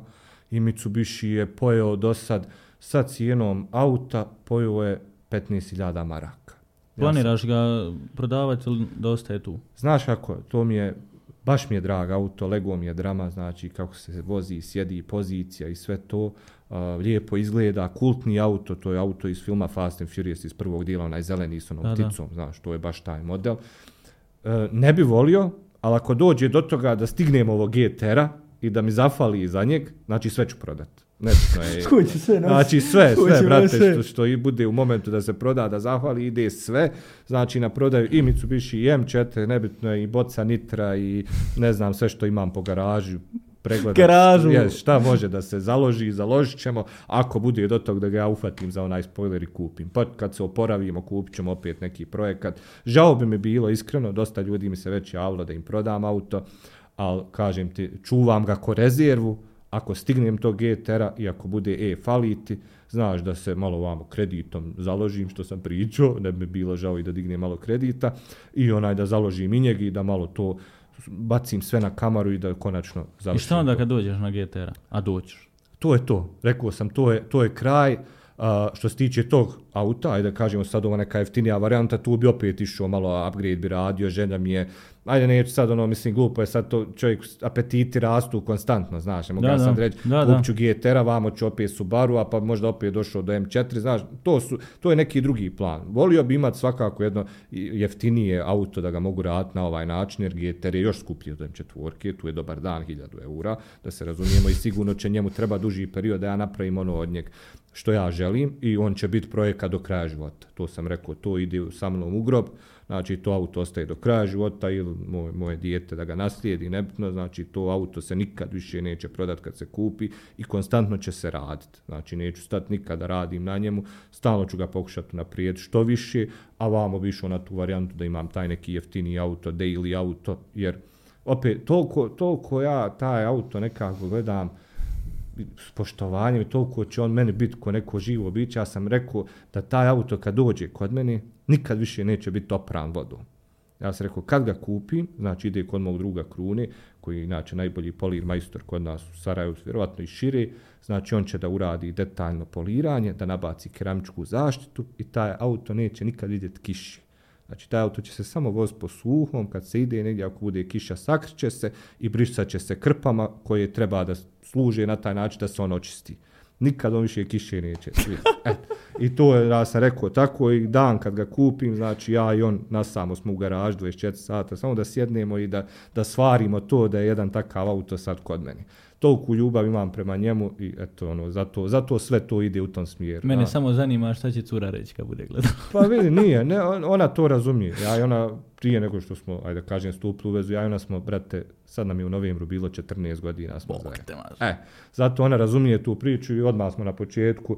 Ona je ušla u tu priču kad su već auta bila aktualna. Ja sam rekao, ovo je moje. Ona je stvarno, ono, baš da kajem, intelektualac, školovana, cura, voli njoj. Ona se odmori da čita knjigu, razumiješ? Ja to da pročitam nešto, dajem reku YouTube, da preslušam, mrskom čitam. Ona se odmori da pročita knjigu i ona, ja kažem, to je tvoje, ti voliš to, ja poštujem to, kupću ti knjigu, sve šta god, koji god je tvoj hobi, ja ću ga poštovati. I ona stvarno nikada nije rekla. I ono, i zato smo i tako dugo, jer od početka je sa mnom, i kad nisam imao, i kad sam se borio, i kad nismo mogli izlaziti na fancy mjesta, šetali smo gradom, kupimo čokoladicu, razumiješ, nismo sjedali negdje u kafiće, štedili smo da kupimo neki novi projekat, novi auto. Kad ja kažem potrošio sam pola plate na neki dio, ona kaže nije frka, šetat ćemo, nije problem, uvijek je bila uz mene i zato je najviše i pošli. Jesi onda svjestan da pored dream cara kojeg ćeš imati, imaš dream ženu zapravo? Pa jesam, pa zato smo i zajedno tako dugo, znaš. Jer ono, znaš, nekako gledam ti sliku koji nije izlazio toliko u klubove te stvari, ona ako čita knjige, sumnjam da je neka cura koja se ono leši alkoholom, ko što danas tako imamo primjera, i onda znaš, zato i traje to toliko tako dugo. Tako je, no, kombinacija je bila top, i, znaš, ako nekad se suprotnosti privlače, iako nemamo ista interesovanja, znaš, sad kao ja treba da nađem curu koja voli auta. To je slika da htio, ono, u smislu je želim ima neku curu, vozi kockicu i kao ona je na tim fazorima i to samo. Ma nije, to su filmske scene i to slabo žene to vole na taj način, ko što to može muškarac volt. Žensko će uvijek biti žensko, da će biti preći, ajde da kažemo, izgled šta nosi i kako izgleda nego taj auto. I onaj, dok meni ja, ono, uvijek mi govori za tene, kaš promijen majicu, znači kako me boli babrika, meni nisu pukle, nisu mokre noge, evo čiste su, šta hoš? To, gledam baš intervju sad nedavno kad si bio na televiziji, ono kao, frajer vozi auto 100.000 maraka komentar, a nosi iste tene. Kao, jel moguće da ljudi su toliko, znaš, ono, da to prate, da to gledaju, da im je toliko to bitno, pored osobe takve normalne, kulturne. Znaš, ako to ti je, znači on nije došao tu što voli auta, nego je došao da svemu traži manu. takvi ljudi imaš uvijek, ja se na to ne obazirem, ja uvijek kažem, tražim je potrošiti 2 minute napisati tebi koji kažeš Dragone legenda si pomogao si mi svalati, ja tebi napišem hvala tebi brate što me gledaš, nego da napišem neku mamlazu koji bukvalno sjedi kući, možda ima 300 kila, igra igrice, njemu dosadno u životu, ljud sam na sebi i kaže, Dragone ti si debil, razumiješ, to ću ja tebi odgovarati na komentar, ti ne poštiš prvo sam sebi, pa onda meni, razumiješ, ja shvatam kritiku, ima nekad pogriješim ja, brate, imam skoro 1000 klipova, razumiješ, 100 puta sam pogriješio, ja kažem, reci mi to na normalan način, ja to razumijem i odgovorim, znaš, ali ne moram ja na nešto pametno, a to mene i ne dotiče i ne dajem značaj, to meni treba, znaš, to je. To sam gledao čak i po testiranju, na primjer, automobila. Imaš svoj fazon koji guraš što se tiče testiranja automobila i baš ono što smo pričali prije emisije, ne voliš ići taj neki elokventan način na koji te 90% publike ne bi razumjelo. Tako. I ono, objasniš na mahalski način i onda kao, on ne zna, on nema pojma šta on radi, vamo tamo. Yes. Postavljam ono, načitaš si ti toga dosta. Pa naš, ako ne obazirim se na to, više je to, mi imamo ovu grupu, naš moj uži krug raje, nas 20-ak, imamo jednu grupu i mi se tu šprdamo. Tako dijelimo te komentare, da zezamo se na račun te osobe koliko je plitka, glupa ili naš. Mislim, glupa mi je to govoriti na ovaj način, razumiješ, ali jednostavno uopšte ne dajem značaj, ne čitam to puno, nego nam je smiješno dok je ljudski mozak može ići da nešto tako napiše zbog neke gluposti. Ili ono kada ja kažem htio, znaš ti, nismo brate na času bosanskog, jesi ti skontoš da sam ja tebi htio reći, tačkama, došao da gledaš auto, šta me briga, jel ti kažeš htio, ili ne znam na koji više način se može reći, razumiješ, ili kad mi se omakne nešto, pa ja fulim, znaš kako je, komuniciraš, pričaš, glupo mi je isjeć video, ako sam pogrešno neku riječ rekao, taj skonto si šta sam htio reći, ja sam, ufatio ja, ne kaže to tako, trebao si ovako, ma brate, ba opusti se, sjedi, uživa, ako se sviđa auto. To su oni, ja mislim da su to oni ljudi što zalutaju, samo pa ono, jer publika koja tebe gleda navikla je na tebe i zna kako ti funkcionišeš i šta, kako ovi, što zalutaju, pa ono, znaš, svaku će stvar da zamijete i da ti prigovore. Znaš, ako imao sam situacija da je na početku, ono, dok je bilo malo broj tih komentara, ono, neko ti napiše ružan, ja ono ignorišem i on konstantno, ja ono, ajde ono, znaš, koji ti je problem? Joj, Dragone, ja sam upisao te negativne komentare da ti mene primijetiš i pozdrav. Znaš, nekad ono, znaš, kontraefekat, nekom ne odgovoriš, jer stvarno ljudi ne razumiju to, ja ne mogu stvarno stići svima odgovoriti, ja moram zaposliti ljude, meni dođe, znači, dnevno 100 poruka, znači, ja morao satima samo sjetiti i odgovarati svima. I onda se ljudi uvrijede, znaš, joj vidi ovaj se u furo neće da mi odgovori, ko si ti, Dragone, što ne odgovoriš. Ne shvataju da to fizički više nije moguće, jer je 200.000 ljudi i nisi samo ti taj koji mi pošalje poruku, ti, vas je, znači, nakupi se, ja sad ne mogu svima, razumiješ, ja prođem kroz taj filter zbog, znači, nekih saradnja, ponuda za testove i to, znaš. Meni neko napiše, Dragone, znaš, može li pozdrav? I toliko je more ti komentara, ja sad znam svima to, ja im kažem, kad mi dođu uživo, tako, mislim, mali je procenat kod mene mlađe raje koje me prate. Prijetežno su tu momci koji imaju auta jer se povezuju. Mlađa raje nemaju auta, ne mogu to da shvati. Prijetežno su stariji momci. Ali nekad dijete dođe, znaš, ono, kaj može li pozdrav? I onda ja njemu objasnim, vidi, ako ja tebi pozdravim, moram pozdraviti još 200.000 ljudi i glupo je. Znači, kanal će nam se svest na to da ja samo vas pozdravljam i neće više reko auto biti kanal. I onda dijete to malo skonta o čemu se radi, da ja nisam, znači, ono ko što imaju ovi momci što sjede kući za kompjuterom i samo pričaju mikrofon, da ja stvarno imam posla. Razumiješ, ogromna je razlika, moram izaći vani, moram vremenski uslove poklopiti, moram snimiti taj auto, da li će mi biti gužva, hoću zaglaviti tu gužvu, hoće li mi, znači, kiša pas da ispalim taj auto, hoće li mi 100 nekih faktora smeta, znaš, to je čitava organizacija, onda kad to završim dođem kući, pa hajde ti to edituj, sredi sve, znači ja imam puno više posla nego to, ja sjedim u stanu i palamudim, znaš, jednostavno, i to mi je malo glupo što YouTube nije napravio po tom pitanju razliku, da filtrira, znači, ljude koji se bave nečim što, ajde da kažemo, je i poučno i na neki način više je truda, zato treba od nekih stvari gdje ti samo ono bukvalo, eto, ajde da kažem, ljudi te slušaju, eto što zanimljivo pričaš. Reci mi, koji ti je najdraži auto koji si testirao na kanalu? Najdraži auto? Pa dobro. Ako ne možeš jedan, onda daj top 3. Joj, brate, testirao sam 400 auta. Da. Znaš, ako nedavno sam testirao od mog prijatelja Šihi Mercedesa GTR. To je auto koje se provrtilo bukvalno po cijelom Balkanu. Znači, nekako ga nije snimao, ubitačna boja, auto, ono, odrađen, nerealno dobro. Onaj, i Mercedes koji je ono pokito bukvalno. Ma strašno. Testirao si ga, baš sam mislio do te teme doći, a realno kad skontaš možeš komotno kod Šehe svaki dan po jedno auto testirati. Jest. Ja Šihu je to dugo znam, stvarno je momak na mjestu, uvozni park mu je fenomenalan i to je bilo... I Ferrarija. Ja, tako i Ferrarija sam njegovog snimao i M8 je bio njegov i Panamera je bila njegova i ne znam još more neki auta sam snimao koje je posjedovao i on je bio specifičan. Ali najluđiji auto koji sam snimao je bio Audi TTRS bijeli. U tom periodu kada je ovaj moj drug Senići došao iz Švedske, s njim bio je urađen, modifikovan, išao je oko 10 sekundi na 402 metra, što je unazad par godina bio rekord kod nas ovdje u Bosni. I zamislite, to je legalno auto za cesti.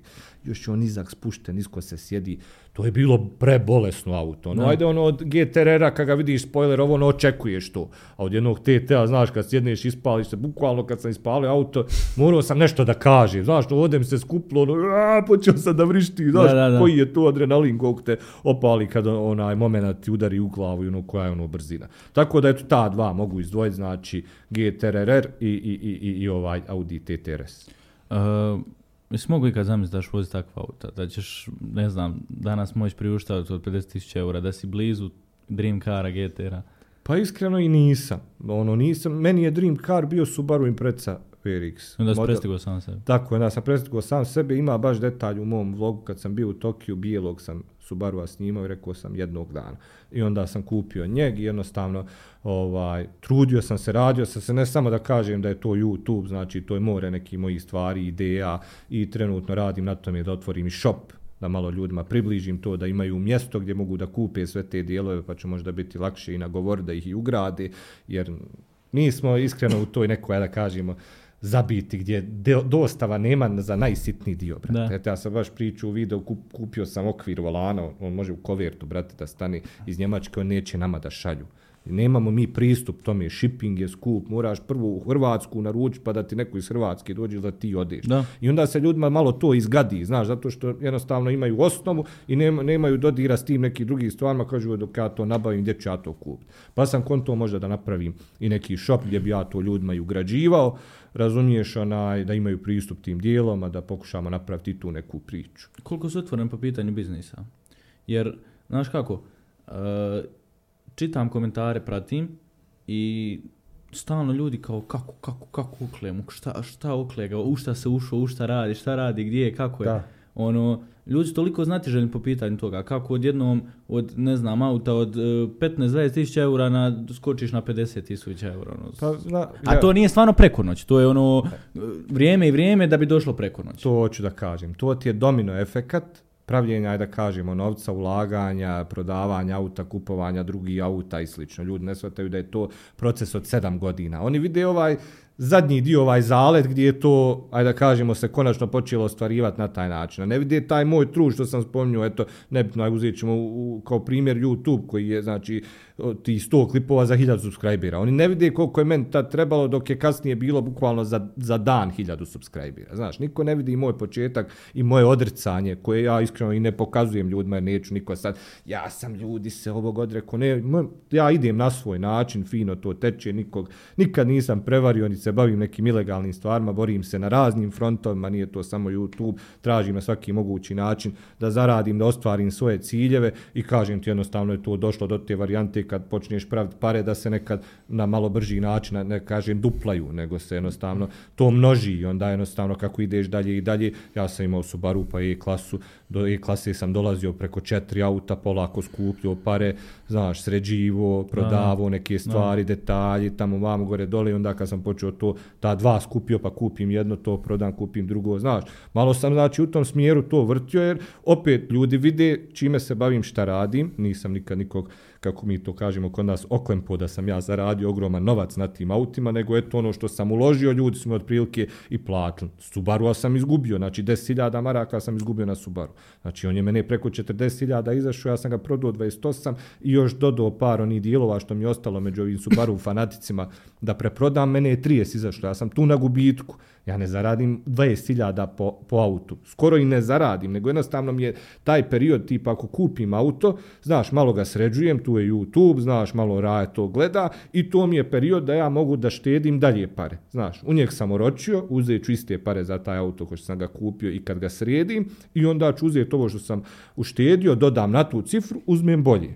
Opet bolje uzmem, malo sredim, prodam za iste pare, vamo sam uspio uštediti nešto, jer opet nisam troškali, to mi je cilj, i opet dodam tu sumcu, kupim nešto bolje. Ja. I to ne razumije niko da je to išlo baby koracima, nego svi misle, eto sad da, je došlo. Svi vide taj finalni rezultat. Tako, tako. Taj finalni rezultat, kad ti rekneš na 100.000 pregleda, kako se zove, izlazi auto, ja, novi reel i onda ljudi to vide kao svaka čava, drago, a ne, koliko je vamo znoji krvavi svega. Upravo. To je ta priča. Da.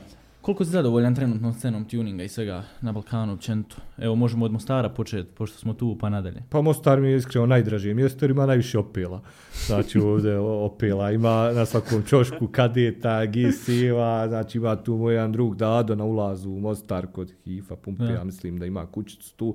On znači sve GS-eve pokupio što je mogao pokupiti i sviđa mi se na koji način ljudi razmišljaju što su opet, kažem ti, povezani i ovi što imaju to Kadeta od 5-6 hiljada i ovi što imaju super sportski auto od 50-60 hiljada, baš su fina raja, ono opet domaćini su, fino nam je uvijek, nikad nismo imali problema ovdje, tu su i starija ova generacija Goca sa Seat Ibicom, s Nitrom što vozi i to, svi smo baš ono, nikad nismo imali da smo se porječkali nešto, baš mi je ovdje, sviđam se kako kod njih to funkcioniše i baš imaju dobri auta, da se razumijem, s tim da jel nema snijega ovdje i to svi su očuvani. Ja, to je znaš, tako, ovdje sunce sija i malo kiše što zove sija. To, znaš, ne ima sol. Tako da je ono ok za održavanje. Yes. Reci mi što se tiče općenito tuning scene, šta fali ovdje nama? Pa eto ti šopova najviše. Znaš, da ljudi bi mogli negdje ući da vidi nešto to svojim očima, da kaže mogu bi ovo staviti na svoj auto. Najviše je toga, znači mi imamo priču, imamo, ajde da kažemo i neku želju, sredstva je sve više, znači vjerujem je po Sarajevu unazad par godina se nisu ovako dobra sportska auta voze. Da, ima i Lamborghini, a svašta ima. Da, baš ima ozbiljno dobri auta, međutim fali neka radnja da vi uđete tu i da vidite sliku nekog, lupam eto tako, da i voziš Hurakana i vidiš ga s nekim opasnim dodatkom, lipom, spoilerom, a imaš ga kupiti i kažeš mogu bi ja ovo sebi ugraditi. Znači najviše ti šopovi. Šopovi su ono što nam treba. Yes. Ajmo se vratiti na temu, nekako volim kroz podcast provući neke stvari kad čovjek od nule dođe do kule, znaš, dobro, na taj način. I ono, zanima me ko je najviše u tebe vjerovao? Ko je bio osoba koja je znala da ćeš ti te svoje ciljeve ostvariti i sve ono što se zamisli? Jesi to bio ti, je li to neko bio sa strane? Pa iskreno samo ja, jer niko nije imao tu viziju tog da bi od tog moglo nešto biti. Nije to da sam ja uložio u neku berzu, da sam kupio nekretnine pa preprodavao, da je to neki normalan biznis ili nešto. Jer ja sam kad sam ušao u to, opet se vraćam na to, nije bila ideja znači da to postane nešto, nego da to bude ta uspomena, znaš. I onda nije imao niko vjerovati u to, jer to je bila prazna priča, samo ono što sam ja imao u svojoj glavi je moglo ono, meni da pogura u tom smislu, a sad ono, nisam kome je to prezentovao, niti sam tražio, niti mi je to, sam sam sebi bio motivacija, tu neku ruku. I onda guro do kraja i eto ono, kažem, sve za sad top. Je li ponosan mali Amer na ovog velikog sad?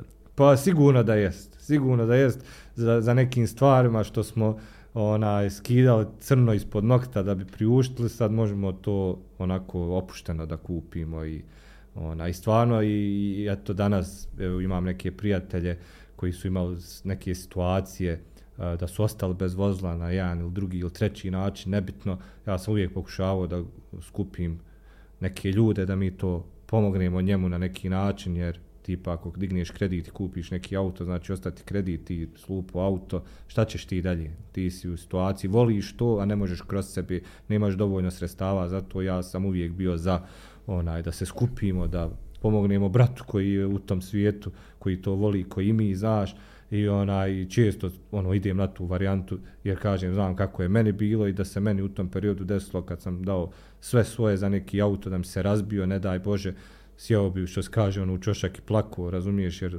oporaviti se poslije toga je pravo teško. I eto, uvijek sam išao na tu varijantu da taj mladi Amer gura ovog starog, da ostanemo u tom elementu, ono, kako se kaže, humble, da budemo, znači, da i dalje budemo i pomoć drugima i opet da napravimo to, da bude zdrava priča. Spomenuo si u smislu dobar čovjek, znaš. Da. Nekako gledam, prvenstveno prije tog dobro kao da trebaš biti dobar čovjek, znaš. Da. I kad si dobar čovjek, onda i mora biti dobra auto uz to osobu svaka. Pa jest, osjeti se to, posebno u ovom svijetu. Brzo prepoznaš ljude koji su tu iz neke koristi ili nije to za njih. Brzo se to prepozna, jednostavno izdaju se brzo, znaš. Ne možeš ti u ovom sportu i u ovom svijetu biti ono neko ko će samo iscrpiti tu informaciju ili kogod je bio tu, kratko se zadržao, pola godine, godinu i vidiš ti to, samo to izađe na površinu, razumiješ? No. Jer jednostavno, znaš, nije to sad, puno smo mi ono, tu zajedno u dodiru i informaciji i sve je nekako povezano da bi neko nama naštetio na taj način da dođe da iskoristi nas, znaš, tako. Ja, to se nekako najviše vidi kad nemaš imaš, u tom smislu, ono, kad je tu, kad neko, ko su tu ljudi koji su kad ti nemaš i kad imaš zapravo. Tako, ja nisam svoj raj promijenio i kad je bio taj Opel od 7-8 hiljada, kad je sad M4, ja ono, znaš, ako ono, ajde kažem oni, kako se zove, oni motivacioni govori, znaš, pa kaže kad si u tom nekom, znaš, u usponu moraš sebi naći kao prijatelje koji su u istom tom da bi ti napredovo, ovo, ono, ja se ne vodim tim, ako ćeš ti gledat samo to, neš nikad biti sretan čovjek. Ja sam bio sretan i sa tim najjeftinijim autom i sa M4. Ništa se to nije promijenilo. Promijenilo se samo auto i ljubav prema tim autima i eto, mogućnost da vozim ta skuplja, brža auta. Ali ne ja, ono, lijepo je meni u Mitsubishiju koji M4. Ja čak nekad više volim se provozati u Mitsubishiju koji sam platio oko, ne znam, 6.500, nego je to M koji je 50.000 €, razumiješ? Da, jer stvorio se poštovanje. Prema tome, kad nisi nešto imao puno... Upravo. I nikad neću, ono, sad ja dođem s M4, dođe neko s tim nekim jeftinim auta, kao od mog auta, znaš, ne, ja stanem, pogledam auto, sjednem u njeg, pitam mogu li provozat ako nisam provozao, posebno ako je neki stariji auto, znaš. Ja i sve volim na isti način, pare su tu, ništa ono, mislim. Jest da s parama možeš ostvariti neke ciljeve, sve to, ali nisu pare sve na svijetu. Prolazne su vam. Pa prolazne su, prođe to i šta na kraju ostaneš sam bez ikog. Nema priče od tebi, nema niko da kaže bio je dobar dečko ili nešto ono. Možeš ti imat parama dosta ako si ti govno jara. Je, pored sve te ljubavi prema automobilima i samo tome, ono kad si malo prije spominjao o curi i o ljubavi općenito, znaš, lijepo imat kad imaš osobu koja, ne znam, prihvata tvoje ciljeve i skupa se odričete za dobrobit neke tvoje tamo hobija, želje, cilja nekog koji ti želiš da ostvariš. Tako je. Jer to, naravno da ti znači puno, ono, kad imaš takvu osobu pored sebe. Ma normalno, mislim, lijepi osjećaj, znaš, neka aj bacanje para, treba vakat je za dijete, naš, treba se ženaš, ono, šablonski naš život. Dosta ljudi sebi upropasti život zbog toga, zato što mu je nametnuto da on, ne znam, u 25. treba da se oženi, treba 27. već je kasno, treba dijete, razumiješ, dosta ljudi upropasti sebi tako život. Ja nekad vidim neke ljude što su otišli, ajde da kažemo, na tu stranu, ja volim, svi znamo dijete je najljepša stvar što se može desiti, ja to stvarno poštujem, sve je to lijepo. Ali ja vidim koliko njima fali nešto to, koliko im cakle oči, da su oni prerano ušli u to, da su trebali, znači, malo sebe na neki način ispuniti, razumiješ, da bio kasnije sretniji, razumiješ, da ne da se onda, znači, to vodi i svađe i razvode i more sam situacija tako vidio, pa kad se razvedu vidiš on poludio, on sad hoće sve, znaš, jer nije prošlo to u tom periodu, znači, no. Bolje ako nisi završio to što imaš u glavi, ja razumijem, ima ljudi koji imaju životna želja, opremanje sprata, osnivanje porodice, respekt za to, svatan, to je normalno, znaš, ali ako ti u glavi, evo ko ja, razumiješ da imaš neku viziju, da hoćeš nešto da ostvariš, da sebi to uskratiš zbog nečeg što može i malo i sačekat, razumiješ, znaš, glupo mi je, tako vidim nekad u očima im, ono, znaš, hoće, a gotovo je sad, prošlo im je to, znaš, i kaju se ljudi za te stvari, ja kažem, ono, hajde, sad je drugačija priča, onaj, mladi možete dosta toga da prođete, da proživite, da proputujete, odradite to što imate, možete to i sa voljenom osobom, znači, nema veze, ne govorim ja da ne trebate imati djevojku, ženu, možete vi sa svojom partnericom putovati, ja i ona smo isto, ona, ja odemo na Mostar na street race, ja njoj fino stolcu, suncobran, knjigu, ona fino naočale, boga mi, znači ona uzme svoje fino, uzme što je njen hobi, pročita, Razumiješ, ja odradim trku ili pogledam trku, kad završim odemo zajedno na ručak, odemo, kaže ona sviđa im se kravica, ona voli prirodu, to ja odvedem na kravice, pokaz, znaš, ugodno skoristim, napraviš tu kombinaciju da je svima lijepo i onda tako i funkcionišeš. Je li bilo ikad svađa oko tih automobila, kao ono da si dao više posvećenosti autu nego curi? Nije stvar, nije. Mi imamo ono, mi funkcionišemo tako godinama, iskreno nismo ono neki par koji se viđa svaki dan po 24 sata, mi se vidimo 3-4 puta sedmično, odemo, imamo naš ritual subotnom ručak, znaš, imamo neki svoj način na koji funkcionišemo, ja kad imam nekog posla i kad snimam, kažem, možemo pomjer, nećemo danas, sutra ćemo, ona kaže, na poslan se umorila, znaš, imam nešto još da radim, da kuckam na laptopu, aj sutra ćemo, znaš, sve je to dobro. Da, nisi klina, znaš. Da, ja, nema potrebe za ti. Slušaj ovo pitanje. Ajde. Šta će prije, dijete ili GTR?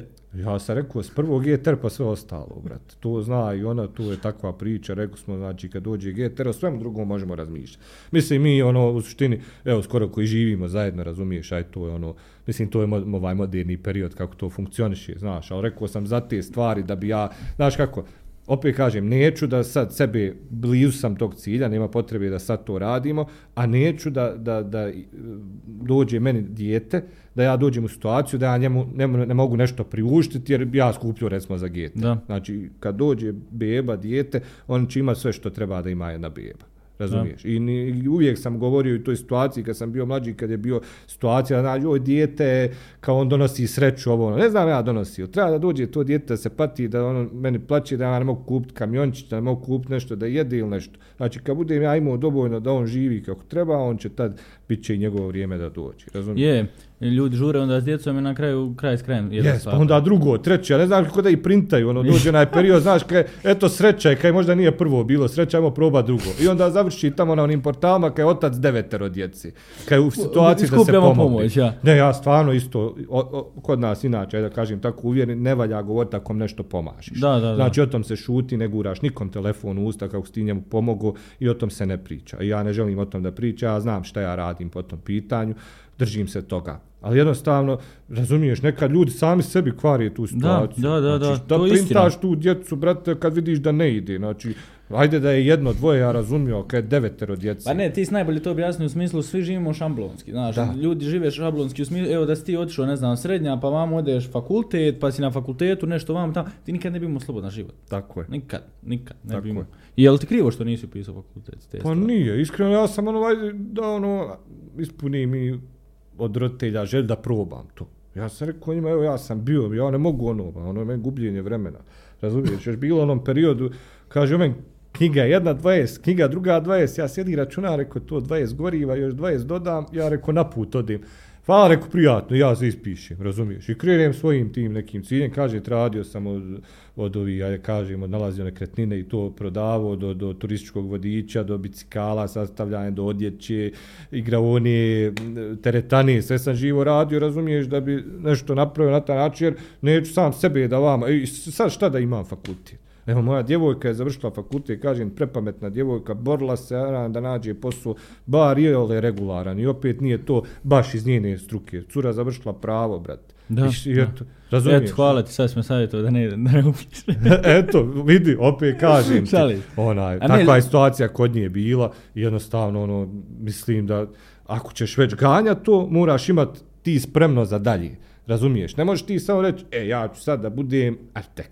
Ako ti nemaš, ako ti u familiji nisu arhitekta, ako nemaš nekoga da te dalje pogura u tom, taka je situacija kod nas ovdje, se razumije, vani je to, super, država će ti dati ovo stažiranje i to, pogurat će te država, čekat će te posao, pa znaš, vani ljudi je opravdano, kogod je vani, ja kažem, treba da se školi, a ovdje je to drugačije. Ali evo ti primjer, u smislu, kad smo već kod tog inostranstva i svega toga, ljudi ovdje misle da je Amerika predivna za sve te stvari i ostale stvari, ljudi nisu svjesni da roditelji te djece dižu kredite da bi njih školovali. Tako. I čitav život otplaćuje kredit za njegovo školovanje. Znači on digne kredit da njemu plati koleč koji ga, ne znam, izdaje 100.000 eura, dolara, nebitno. Znači, čitav život plaća kredit za njegovo školovanje. I na kraju šta? Ništa se nije dogodilo. Tako. Ima plaću prosječnu tamo da plati stan, da plati režije i to je to. Jeste. Mislim, znaš kako, takva ti je situacija svuda gdje god. Lijepo je otići turistički u Ameriku, u Njemačku, uživat. A drugo je otići rad. Dosta raje naše kad ode, to je znači gore umre od posla. Znači, konstantno se radi. Koliko puta se meni ljudi jave svana, kaže, joj, vi napumpi ovo, ono, znaš, imate to slobodno vrijeme.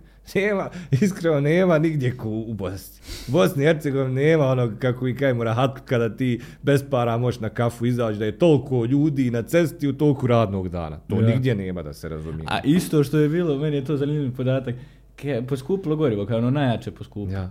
Kad je poskupilo gorivo, nikad u životu više auta na cest nije bilo. Bro, te jedva izašao iz Sarajeva. Ne možeš čovječe, znači svi žale se gorivo ovako, gorivo onako, ne možeš čije, znači nemaš parkinga, ne, parking se žale kaj god nas u Mostaru bio, ne možeš više parkirati, svi živi se parkirali, uzijali karte, vamo tamo, ono, mi su taki neki narod, ono, u smislu žalimo se, kao nemam posla, niko neće da radi. Yes, još umjena baba rekla, kaže, svi se mi žalimo, ono, nema posla, niko neće da radi, čovječe. Yes, svi yes. Mi ležeći nešto da dobijemo. To jest, ali opet kaj, nema tog radu kako što kod nas ima za tako malo para da možeš, ajde da kažemo, okej. Mislim, nije to okej, opet ljudi, ono, bore se, razumiješ, ali jednostavno to vani nemaš, vani. Ja kažem ljudima kad me neko pita šta misliš da odijem vrat Njemačka, ono, tić radi u Njemačkoj ako ćeš se odreći, znači, neki stvari što si ovdje naviku. Nema palamud tamo u Njemačkoj, tamo se radi, spava, ali imaš pare. Znači odredi. Hoćeš li da imaš pare, da imaš fin auto, da osnuješ porodicu, da fino živite, da čekate godišnji, da tad putujete, da nekad vikendima odete na ručak, idi tamo.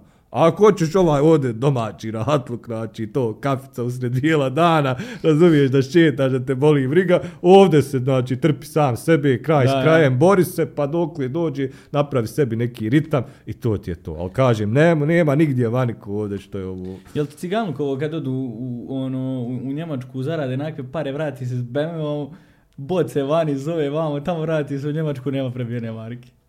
Pa to nam je posto me čini standard, majke mile. Pa jes, mislim, lijepo je ako zaradiš i to si zaradio i možeš potrošiti, to mi je okej, ono.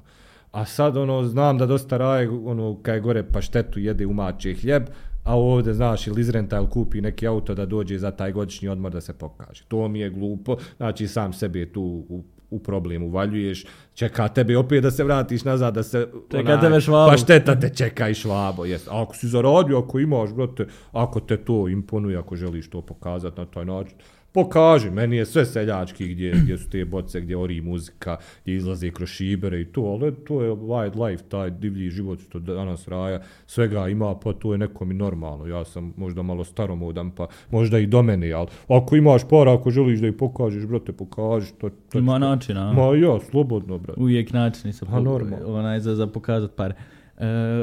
Kako ti je ono razmišljanje, vidio sam da si vozio što se tiče električnih automobila, hibrida, vamo tamo, šta je, kako se vrti priča oko toga, doćemo i do Rimca, ali me zanima ovako, jel ti pašu, jel ti leže, ili je ipak benzin, kad se osjeti dizel? Ma vrate, benzin je benzin, ne možete, ja volio da napravim onu jelkicu auto što visi sa mirisom benzina, ne može to, taj zvuk, taj, možda ja sad, možda i griješim, ne ulazim možda toliko u tu srž, ali ne osjećaj taj u vožnji tog benzinskog motora i ti točkova koje ti kontrolišeš, razumiješ, a ne ti neki motori i struja, sve to previše je modernizovano za taj moj ukus. Ja sam i vozio, oni su strašni, idu nenormalno. Znači, nema buke, lako se puni, eto, baš mi je drug ostavio Bornon u Kupru na par dana, on je morao nešto kući se vratiti, Švedske, inače, prate, za 45 minuta od 10 do 90% popiješ kafu, pun ti auto, ideš gaz dalje, nema troškova, unutra je sve to moderno, multimedije, sve to top izgleda, ali nije to moj fa, eto je i Rimca, tako je, ono je strašan auto, sve rekorde obara, predivno izgleda, sve, ali ne znam, ja ću uvijek biti za benzin dok god ovo traje, dok možemo, i kad ne mogne ono ušteka ću par onih kanistera da mogu pal getera, znaš, malo da osjeti onaj njegov smrad i ono, nisam, lijepo je to kući imat za posla, uštedit firme što koriste i to, opet kažem, ne podcjenjujem čovjekov trud što je sastavio taj auto i šta je postigao Rimac, svaka njemu čast, razumiješ, ali nije moj fa, ja volim taj benzin i to. Ali golemo je da to dolazi sa Balkana tako nešto. Ne, stvarno, ja njeg znam, ono, mislim, ne znam ga sad ovako, ono, da kažem lično, nego sjećam se perioda, išli smo zajedno na trke i u Mostar i u Osijek, kad je kockicu imao zelenu, E30 kockicu BMW-a, kad je unutra slagao tu struju, baš mi stojimo ono na startu, ovaj drugi tamo, ono, pali gume, vatra, bljuje, ovaj stoji, šta je rekao, jel se pokvario, kako sam učiš? Ljute, brat, u tačku. Što je rekao ovo kad otvori gepek unutra nake one čelije, brate, on to pospajao. Znaš, nema šta, to je frajer je napravio priču, respekt, ne, bukvalno, nemaš ti njemu, ništa, samo čuje to u tom smjeru. Ja ne volim, recimo, baš on spominjao, jer ono pratim njegov rad, opet kažem iz poštovanja šta je postigao i baš je spominjao da ono kao moš, da će biti opcija da upališ kao mod, da si ti kao profesionalni trkač, da se auto prilagodi, ti kao voziš pun i auto otprilike tebe popravlja ako griješiš. Već se tu ne, gubi taj osjećaj. Evo i M4 kod mene ima ta pomagala, ovo Mitsubishi je sirov. Nema tipke da ti ugasi. Znači ti volan, točkovi i motor. I uvijek će biti ljepši osjećaj za voz takav auto na način na koji mi gledamo. A sad to druga ta strana, moderno, to sigurnost, ja opet razumijem i tu priču. Za mene, ja kupio bi ga za obave, za daily, to, za uštede, ali da kažem, to mi auto, san to ću trkat se s njim voz, ne vjerujem da će ikad biti. Šta misliš, hoće li preuzeti ta zapravo električna vozila svijet na neki način? Nema šta ne vidim. Evo, neki dan su releizali onaj leteći auto u Dubaju. Da bi trebalo 2024. godine, ne, 2024. i 2025. da bi trebalo biti normalno u Dubaju to da se vozi. Pa vidi, to ne možemo mi na to utjecati, niti mi imamo. To će se tako desiti, to mora biti. U tom smjeru svijet čitav ide, gdje ide svijet i tu ne možeš ništa. Može se žal koliko god hoćeš, to je budućnost, iako da bi se ta baterija napravila, valjda imaju one fabrike, ispuštaju više dima nego bilo koji benzinac i dizel, kao baterije su kao svjesne ovo za okoliš i to. Ako oni idu u tom smjeru, to nam je sudbina. Ali to mi je golemo, ne mogu, zamisli ti sad, onaj bošnji s Golfom dvojkom objasniš da auto će letiti za 2-3 godine. Ma kak nismo mi u toj priči, pa kod nas sve kasti, pa kod nas ona šokata, fanta dok je došla, ljudi tamo alergije dobile na nju. Brate, razumije, mi kastimo, ne može se kirati, nećemo mi dočekati tu struju. Ali golemo je kako je ta dvojka i kockica da je donekle postao ono kultno auto ovdje u nas u Bosni i Hercegovini. Pa jest, jednostavno to je priča tih auta koja su u tom periodu jedina i vozala, znaš, i bili su onako pristupačni, jednostavno pokazalo su se ko tad pravo dobra auta i pravljenje ovdje Golf, naš, moraš odmah i to uzeti u obzir. Da. I eto, bilo je dosta na cesti, kažem, Kadett GSI, Golf GTI, eto, kažeš, BMW kockica, međutim, kockica je otišla daleko od njih, znači M3 prava kockica ide preko 100.000 maraka. Prodaje se dok je dvica i Kadett ostalo tu u nekom cjenovnom rangu od 50 do 20, znaš, otišla je kockica baš u nebesa. Ona je svjetski auto, balkanski su Kadeti i dvica. Da, to je... Eto nas na onoj temi popularnog CLS-a, kasnije M4-ke. Šta ti bi za CLS-om da dođeš? Bolje pitanje u stvari šta ti bi da s CLS-a pređeš na BMW-a? Pa znaš ako Mercedes je meni poslije japanske auta najdraža marka. Znači ja volim Mercedesa, toliko predjep dizajn imaju, rade i baš u tom videu kad sam kupio CLS-a stavio sam dio kad sam kupovao BMW E92 ono kupea, da je tu dečko koji mi je prodavao auto došao s tim CLS-om. I rekao sam evo ga, jedan dan će biti on, znači taj auto je brutalan, to je full package, znači za sve, za vožnju, za putovanje, za trkanje, udobnost, grijanje, hlađenje, sjedišta, masaža, što bi moj drug rekao, svi pederluci su u tom autu, šta god ti uđeš, volan se diže, sjedište se pomiče, kako da ne voliš takav auto. A još imao skoro 600 konjskih snaga, znači imaš sve u jednom autu. Predjep. Ja tad sam u momentu tražio neko auto iza kanala, iza sebe, da je performans, da je brzo, da ga mogu voziti, da mi se sviđa. Kliknu odmah, čim sam ga vidio, zaljubio se u njeg, nema tu dalje priče. Međutim, opet, draži mi M4. Znači, M4 je kupe, mladalački, bolji za upravljanje. CLS je težak, razumiješ? Ti u krivinu kad s njim uđeš, onako te izbaci, izvrtite i tu ti je kraj. Ne možeš ti njemu puno pomoći. Dok je M4 auto koje možeš vlada dosta jer je tako napravljen. Ono je opet od limuzine napravljena sportska verzija, ovo je od sportske verzije sportska verzija. Da, ali oni su totalno minimalistički na dizajnu. Ni blizu što se tiče Mercedesa kako uloži on u... Pa nisu ista klasa. Da. Tako je, CLS je više, znači, u nekom većem rangu i s tom opremu. Normalno kad uzmeš BMW peticu da ćeš ti dobiti taj luksus ko u CLS-u, dok je M4 tog trkače i karaktera sportsko auto što se meni više sviđalo i to mi je jedan bio dream car gdje sam isto spominjao kad sam testirao Grand Coupe četvorku da bi volio, ne da posjedujem, nek sam tako govorio da bi volio da je provozam samo, nisam imao ideju da ću je kupiti. I uvijek sam govorio i u igricama sam je sređivo gledao kako dobro izgleda auto, razumiješ, i taj dan kad sam ja dovukao CLS-a pojavio se ovaj gospodin, moj prijatelj, malo stariji, kaže, ja bi trebao u kući da idem, da kupim šta novo, da ne povlačim auto nazad sebi, ja bi ovo prodao. Pa rekao, gdje mi sad govoriš, ja sad evo s CLS-om došao, te ga kupio, znaš.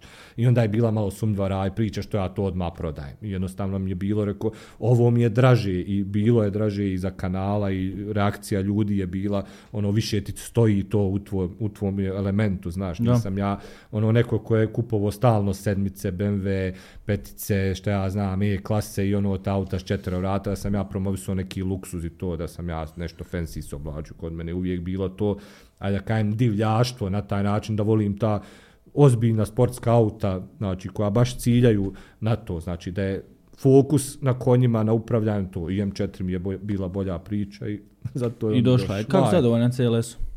Ono je ozbiljno strašan auto, znači onaj motor, ono ko ima para da kupi sad za 20 godina će onaj auto biti roduplo para. Ti si ga prodavao za 70.000, što sam...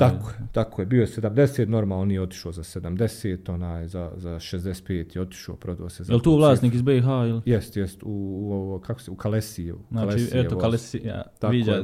Gore, već su oni slikali meni, prije nego što ja objavio video, radio su već, je li ovo tvoj, ovo su ovo prodao, znaš, bila je ta priča i nisam smio ništa govorit dok ne objavim, znaš, video. Ali taj 5.5 V8 biturbo motor, to je zadnji 5.5 motor T-Kubi, kaže. Sad su smanjili na 3.0 i sad su prešli čak i na kombinaciju struje. Tako da će to isto biti zapamti za 20 godina, ako se ikad sjetiš, ako Bog da, vidjet ćeš koja će njemu cijena biti.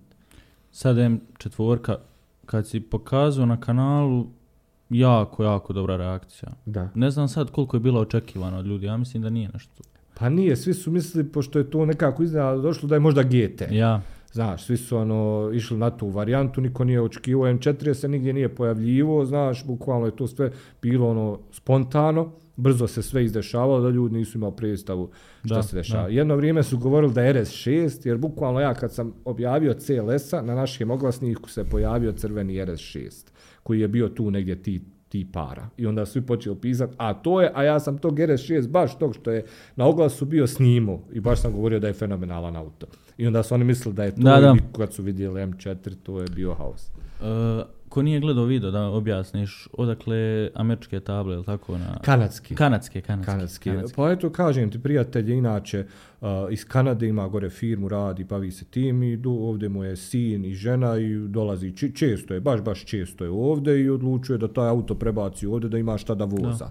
Jer on isto voli srcem i dušom auta, živi za njim i onaj odlučuje sebi eto, da ima šta da vozi i obuda, da ono opet je u tom njegovom nekom karakteru što on voli, da nije jedan obični auto i prošlo je to perioda, dugo je ono ovdje, tako da kažem, i apetiti svima normalno rastu.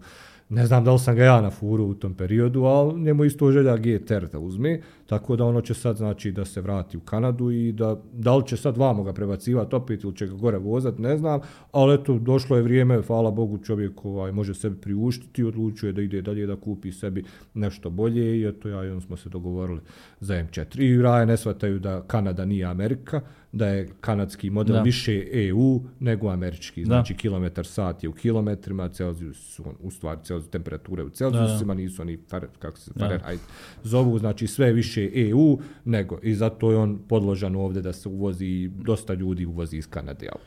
Kako si zadovoljan? Evo, testirao si ga, imao si ga tu i dalje tu s tobom, nisi došao s njim, jer ne možeš ga još na dulje relacije. Tako je. Ali kako si zadovoljan s njim općenito sad? Jedan prelud auto, perfektan, upravljanje jako lijepo, iako je pogon nazad, iako izbacuje zbog svoje snage, lijepo ga je kontrolisat, ne gubi se puno. Unutra je taj, što kažeš, minimalizam u odnosu na CLS-a, znaš, ne ja tu previše tipki, ali ima sve što je potrebno. Tako, ima ekran, spotovi idu hladno na njeg, karbona dosta, ti performance dijelova, volan je pravo, dobar položaj, opet u vožnji ogromna je razlika u odnosu na CLS-a, iako je on slabiji od CLS-a, CLS je bio fabrički 525 konjskih snaga, ovaj 430, on je lakši puno, tako da je brži, ja sam ja uzeo sad spori auto, ne, M4 je brži u konačnici zato što je dosta lakši od CLS-a. Znaš, tako da sam dobio brže, bolje, upravljivi auto, za mene je ljepše, kupe, lijepo mu sve neki detalji stoje i ono što me kupilo kod tog auta, to sam baš pričao u videu, jeste što je u taj auto uloženo $10,000 još. Znači on ima Vorštajner felge koje su plaćene 3.000 ja sam našao na netu, 3860 eura su, samo 4 felge, bez guma.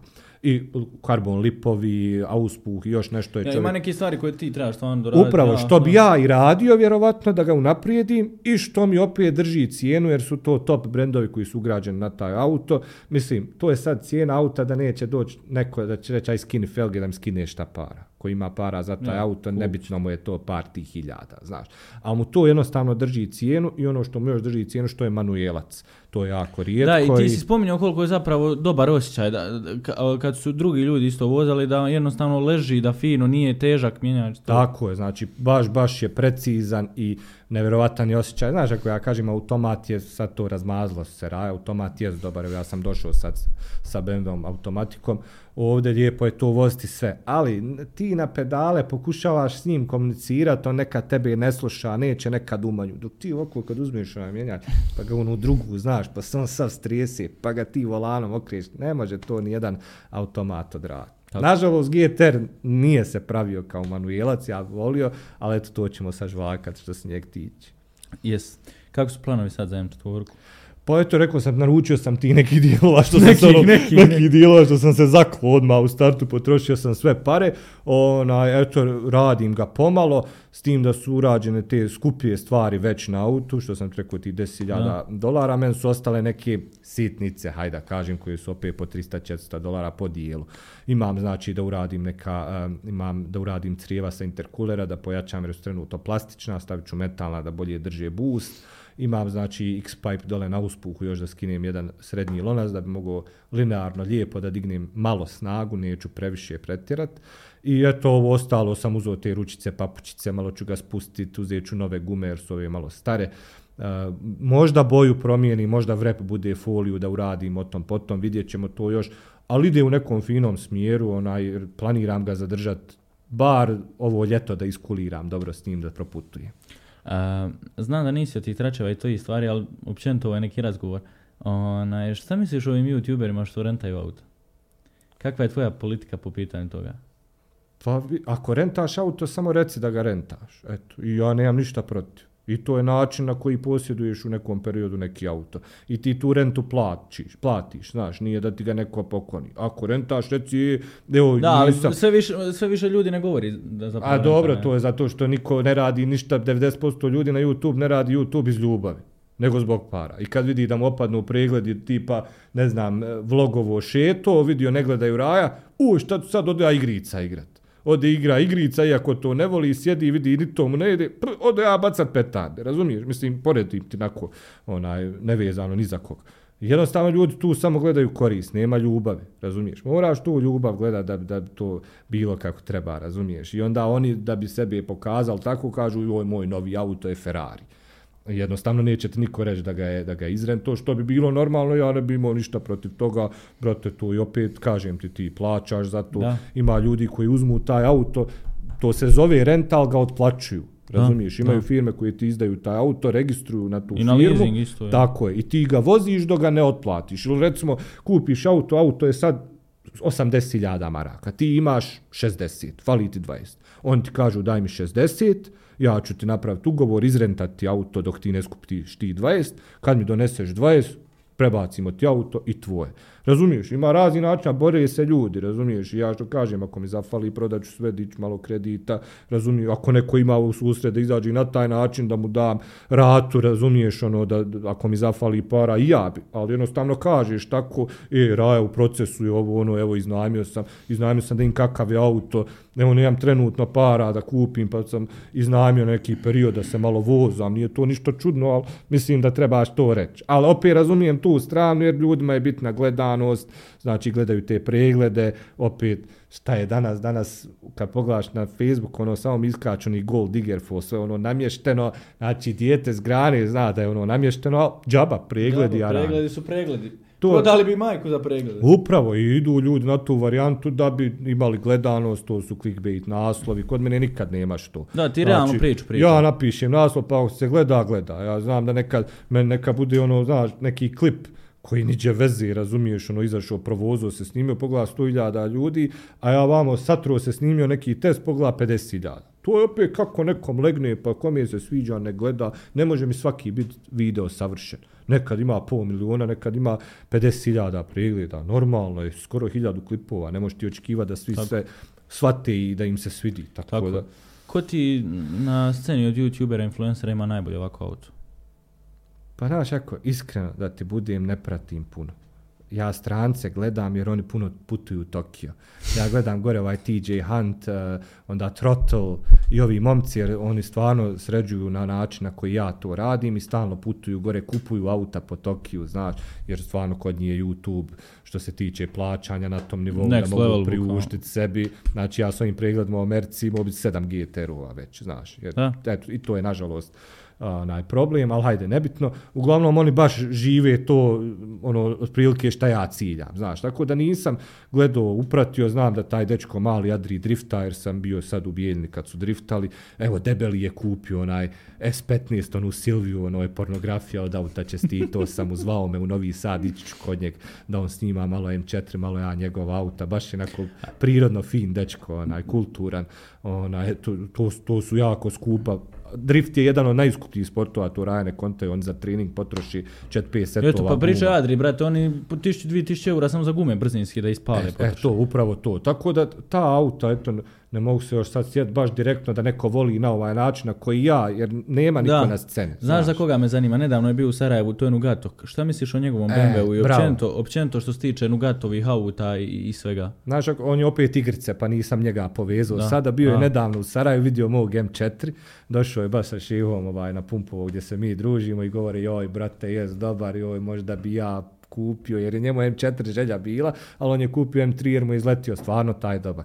I dečko je stvarno pri zemlji kulturan, dečko fin momčić, ispričali smo se i strašno su mu auta, svako mu je bilo lijepo, baci tu neku svoju notu, opet kažem i on se iznenadio koliko sam ja poremećen u tom smislu što se tiče auta, koliko ja to volim na taj svoj način, on to voli, ta osnova je kod njega, ali opet lijepa osnova, vozi čovjek M3, da se razumijeme, to je performance auto kojem ne treba puno da bude lud. I on je stavio te lipove, Gewinde, felgice, uradio auspuh, baš fino, kulturno urađen auto sa skupim dijelovima i predivan mu auto. Hoćemo li te vidjeti na One Life Rally? Pa nećete, to nije moj opet fazon, to su aj da kažemo na taj način preskupa auta i oni su partijanje, znaš, nije to moj, ja volim putovat, kažem ti, volim to obilazit, ali malo ja to na drugi način. I iskreno to je za mene i preskupo, znači to treba ozbiljan budžet, mislim da je učešće. Ne mogu sad sa sigurnošću reći, nisam nikad nikog pitao, ali je jako velika cifra da učestvuješ u tom reliju. Da. Što bi ja prije kupio neki auto za te pare i ja otišao negdje s njim, nego išao kroz gradove, znaš, i na taj način. Ali lijepi osjećaj. Ne, ono je predivno, ono je stvarno lijepa svi priča. Svi slikaju, pričaju, gledaju. Predivna priča, ali to je za ljude sa malo većim budžetom, to su ozbiljni biznismeni tu, to su, znači, ljudi posjeduju firme i svašta nešto, znaš, ozbiljan je novac u to uložen i potroši se ozbiljna cifra, ja to iskreno nemam. Ja kažem, iako vozim M4 koji se pojavljuje na reliju, ti ljudi što voze M4 imaju garaži GLC, AML-a, Tiguana za svaki dan, karting, skuter, motor. A ja sam, brate, crno ispod nokta dao za tog M4, znaš, malo je to razlika između nas, to je neki drugi level ljudi. Ne znam, kroz čitav epizodu i kroz čitav podcast, kako pričamo, znaš, pokušavamo u svojoj glavi povezati osoba koja je dala sve u svom životu, eto što kažeš, crno ispod nokta i nisi imao za vozački, faktički sam si to rekao, i onda da dođeš tako kao ta, meni je to stvarno wow, znaš. Hvala, i onda ja imam ambicije još više za UG klasu što planiram. Ako Bog da samo vidi kad to meni je čudno da nisi ti nikad, testirao si džalnu, ali jesam. Čudno mi je da nisi nekad u garažu bacio. Nisi ljubitelj takvih i džipova, iako je kockica ili? Vidi, znaš kako, G klasa je auto koje imaš u garaži kao treći auto. G klasa se ne kupuje kao prvo auto koje će ti reći wow, ovo je meni auto iza svega. Prvo, jesi vozio ikad? Nisam, tek napunio 18. Brate, kad provozaš vidjet ćeš šta ti govorim. Znači, unutra je ko u autobusu. Prvo vrata kad zatvaraš, To je predivan zvuk, najljepši zvuk starih vrata kad ti zatvoriš. Ne može to biti ljepši, ali nije to za ovaj period. Ja đalno sam vozio, ušao sam u kružni tok, mi smo svi na staklu desnom bili dok sam oto. Znači to je toliko, razumiješ, neupravljiv, neudoban auto. Đala govori, zeznuo se jednom što je s njim otišao na nastup dijelu u Austriju, kad je došao tamo u kocku, čovjeka je moral ga masirati 2 dana. Znaš, nije to auto, to je auto za provozat, za kaficu, za tvog čeifa, za eto planine negdje malo ono, za glavice i to, ajde kažemo na taj način, ali ti moraš imati još 2 auta pored tog, jer ono, kažem, prodob ga sutra, ako ne možeš sjesti u nešto drugo za posao, za obaveze i za ovo. Lijep je on, najljepša kocka na svijetu, tako sam ga i nazvao, ali jednostavno vozne karakteristike mu nisu za to da ti sad stalno si u njemu. I eto, probaj baš. A dobro, i skupo je održavanja, mislim. Naravno. Pa dobro, ako uzmeš AMG-a, nebitno je koji auto, skupo je logično održavanje. Da, to je svakako.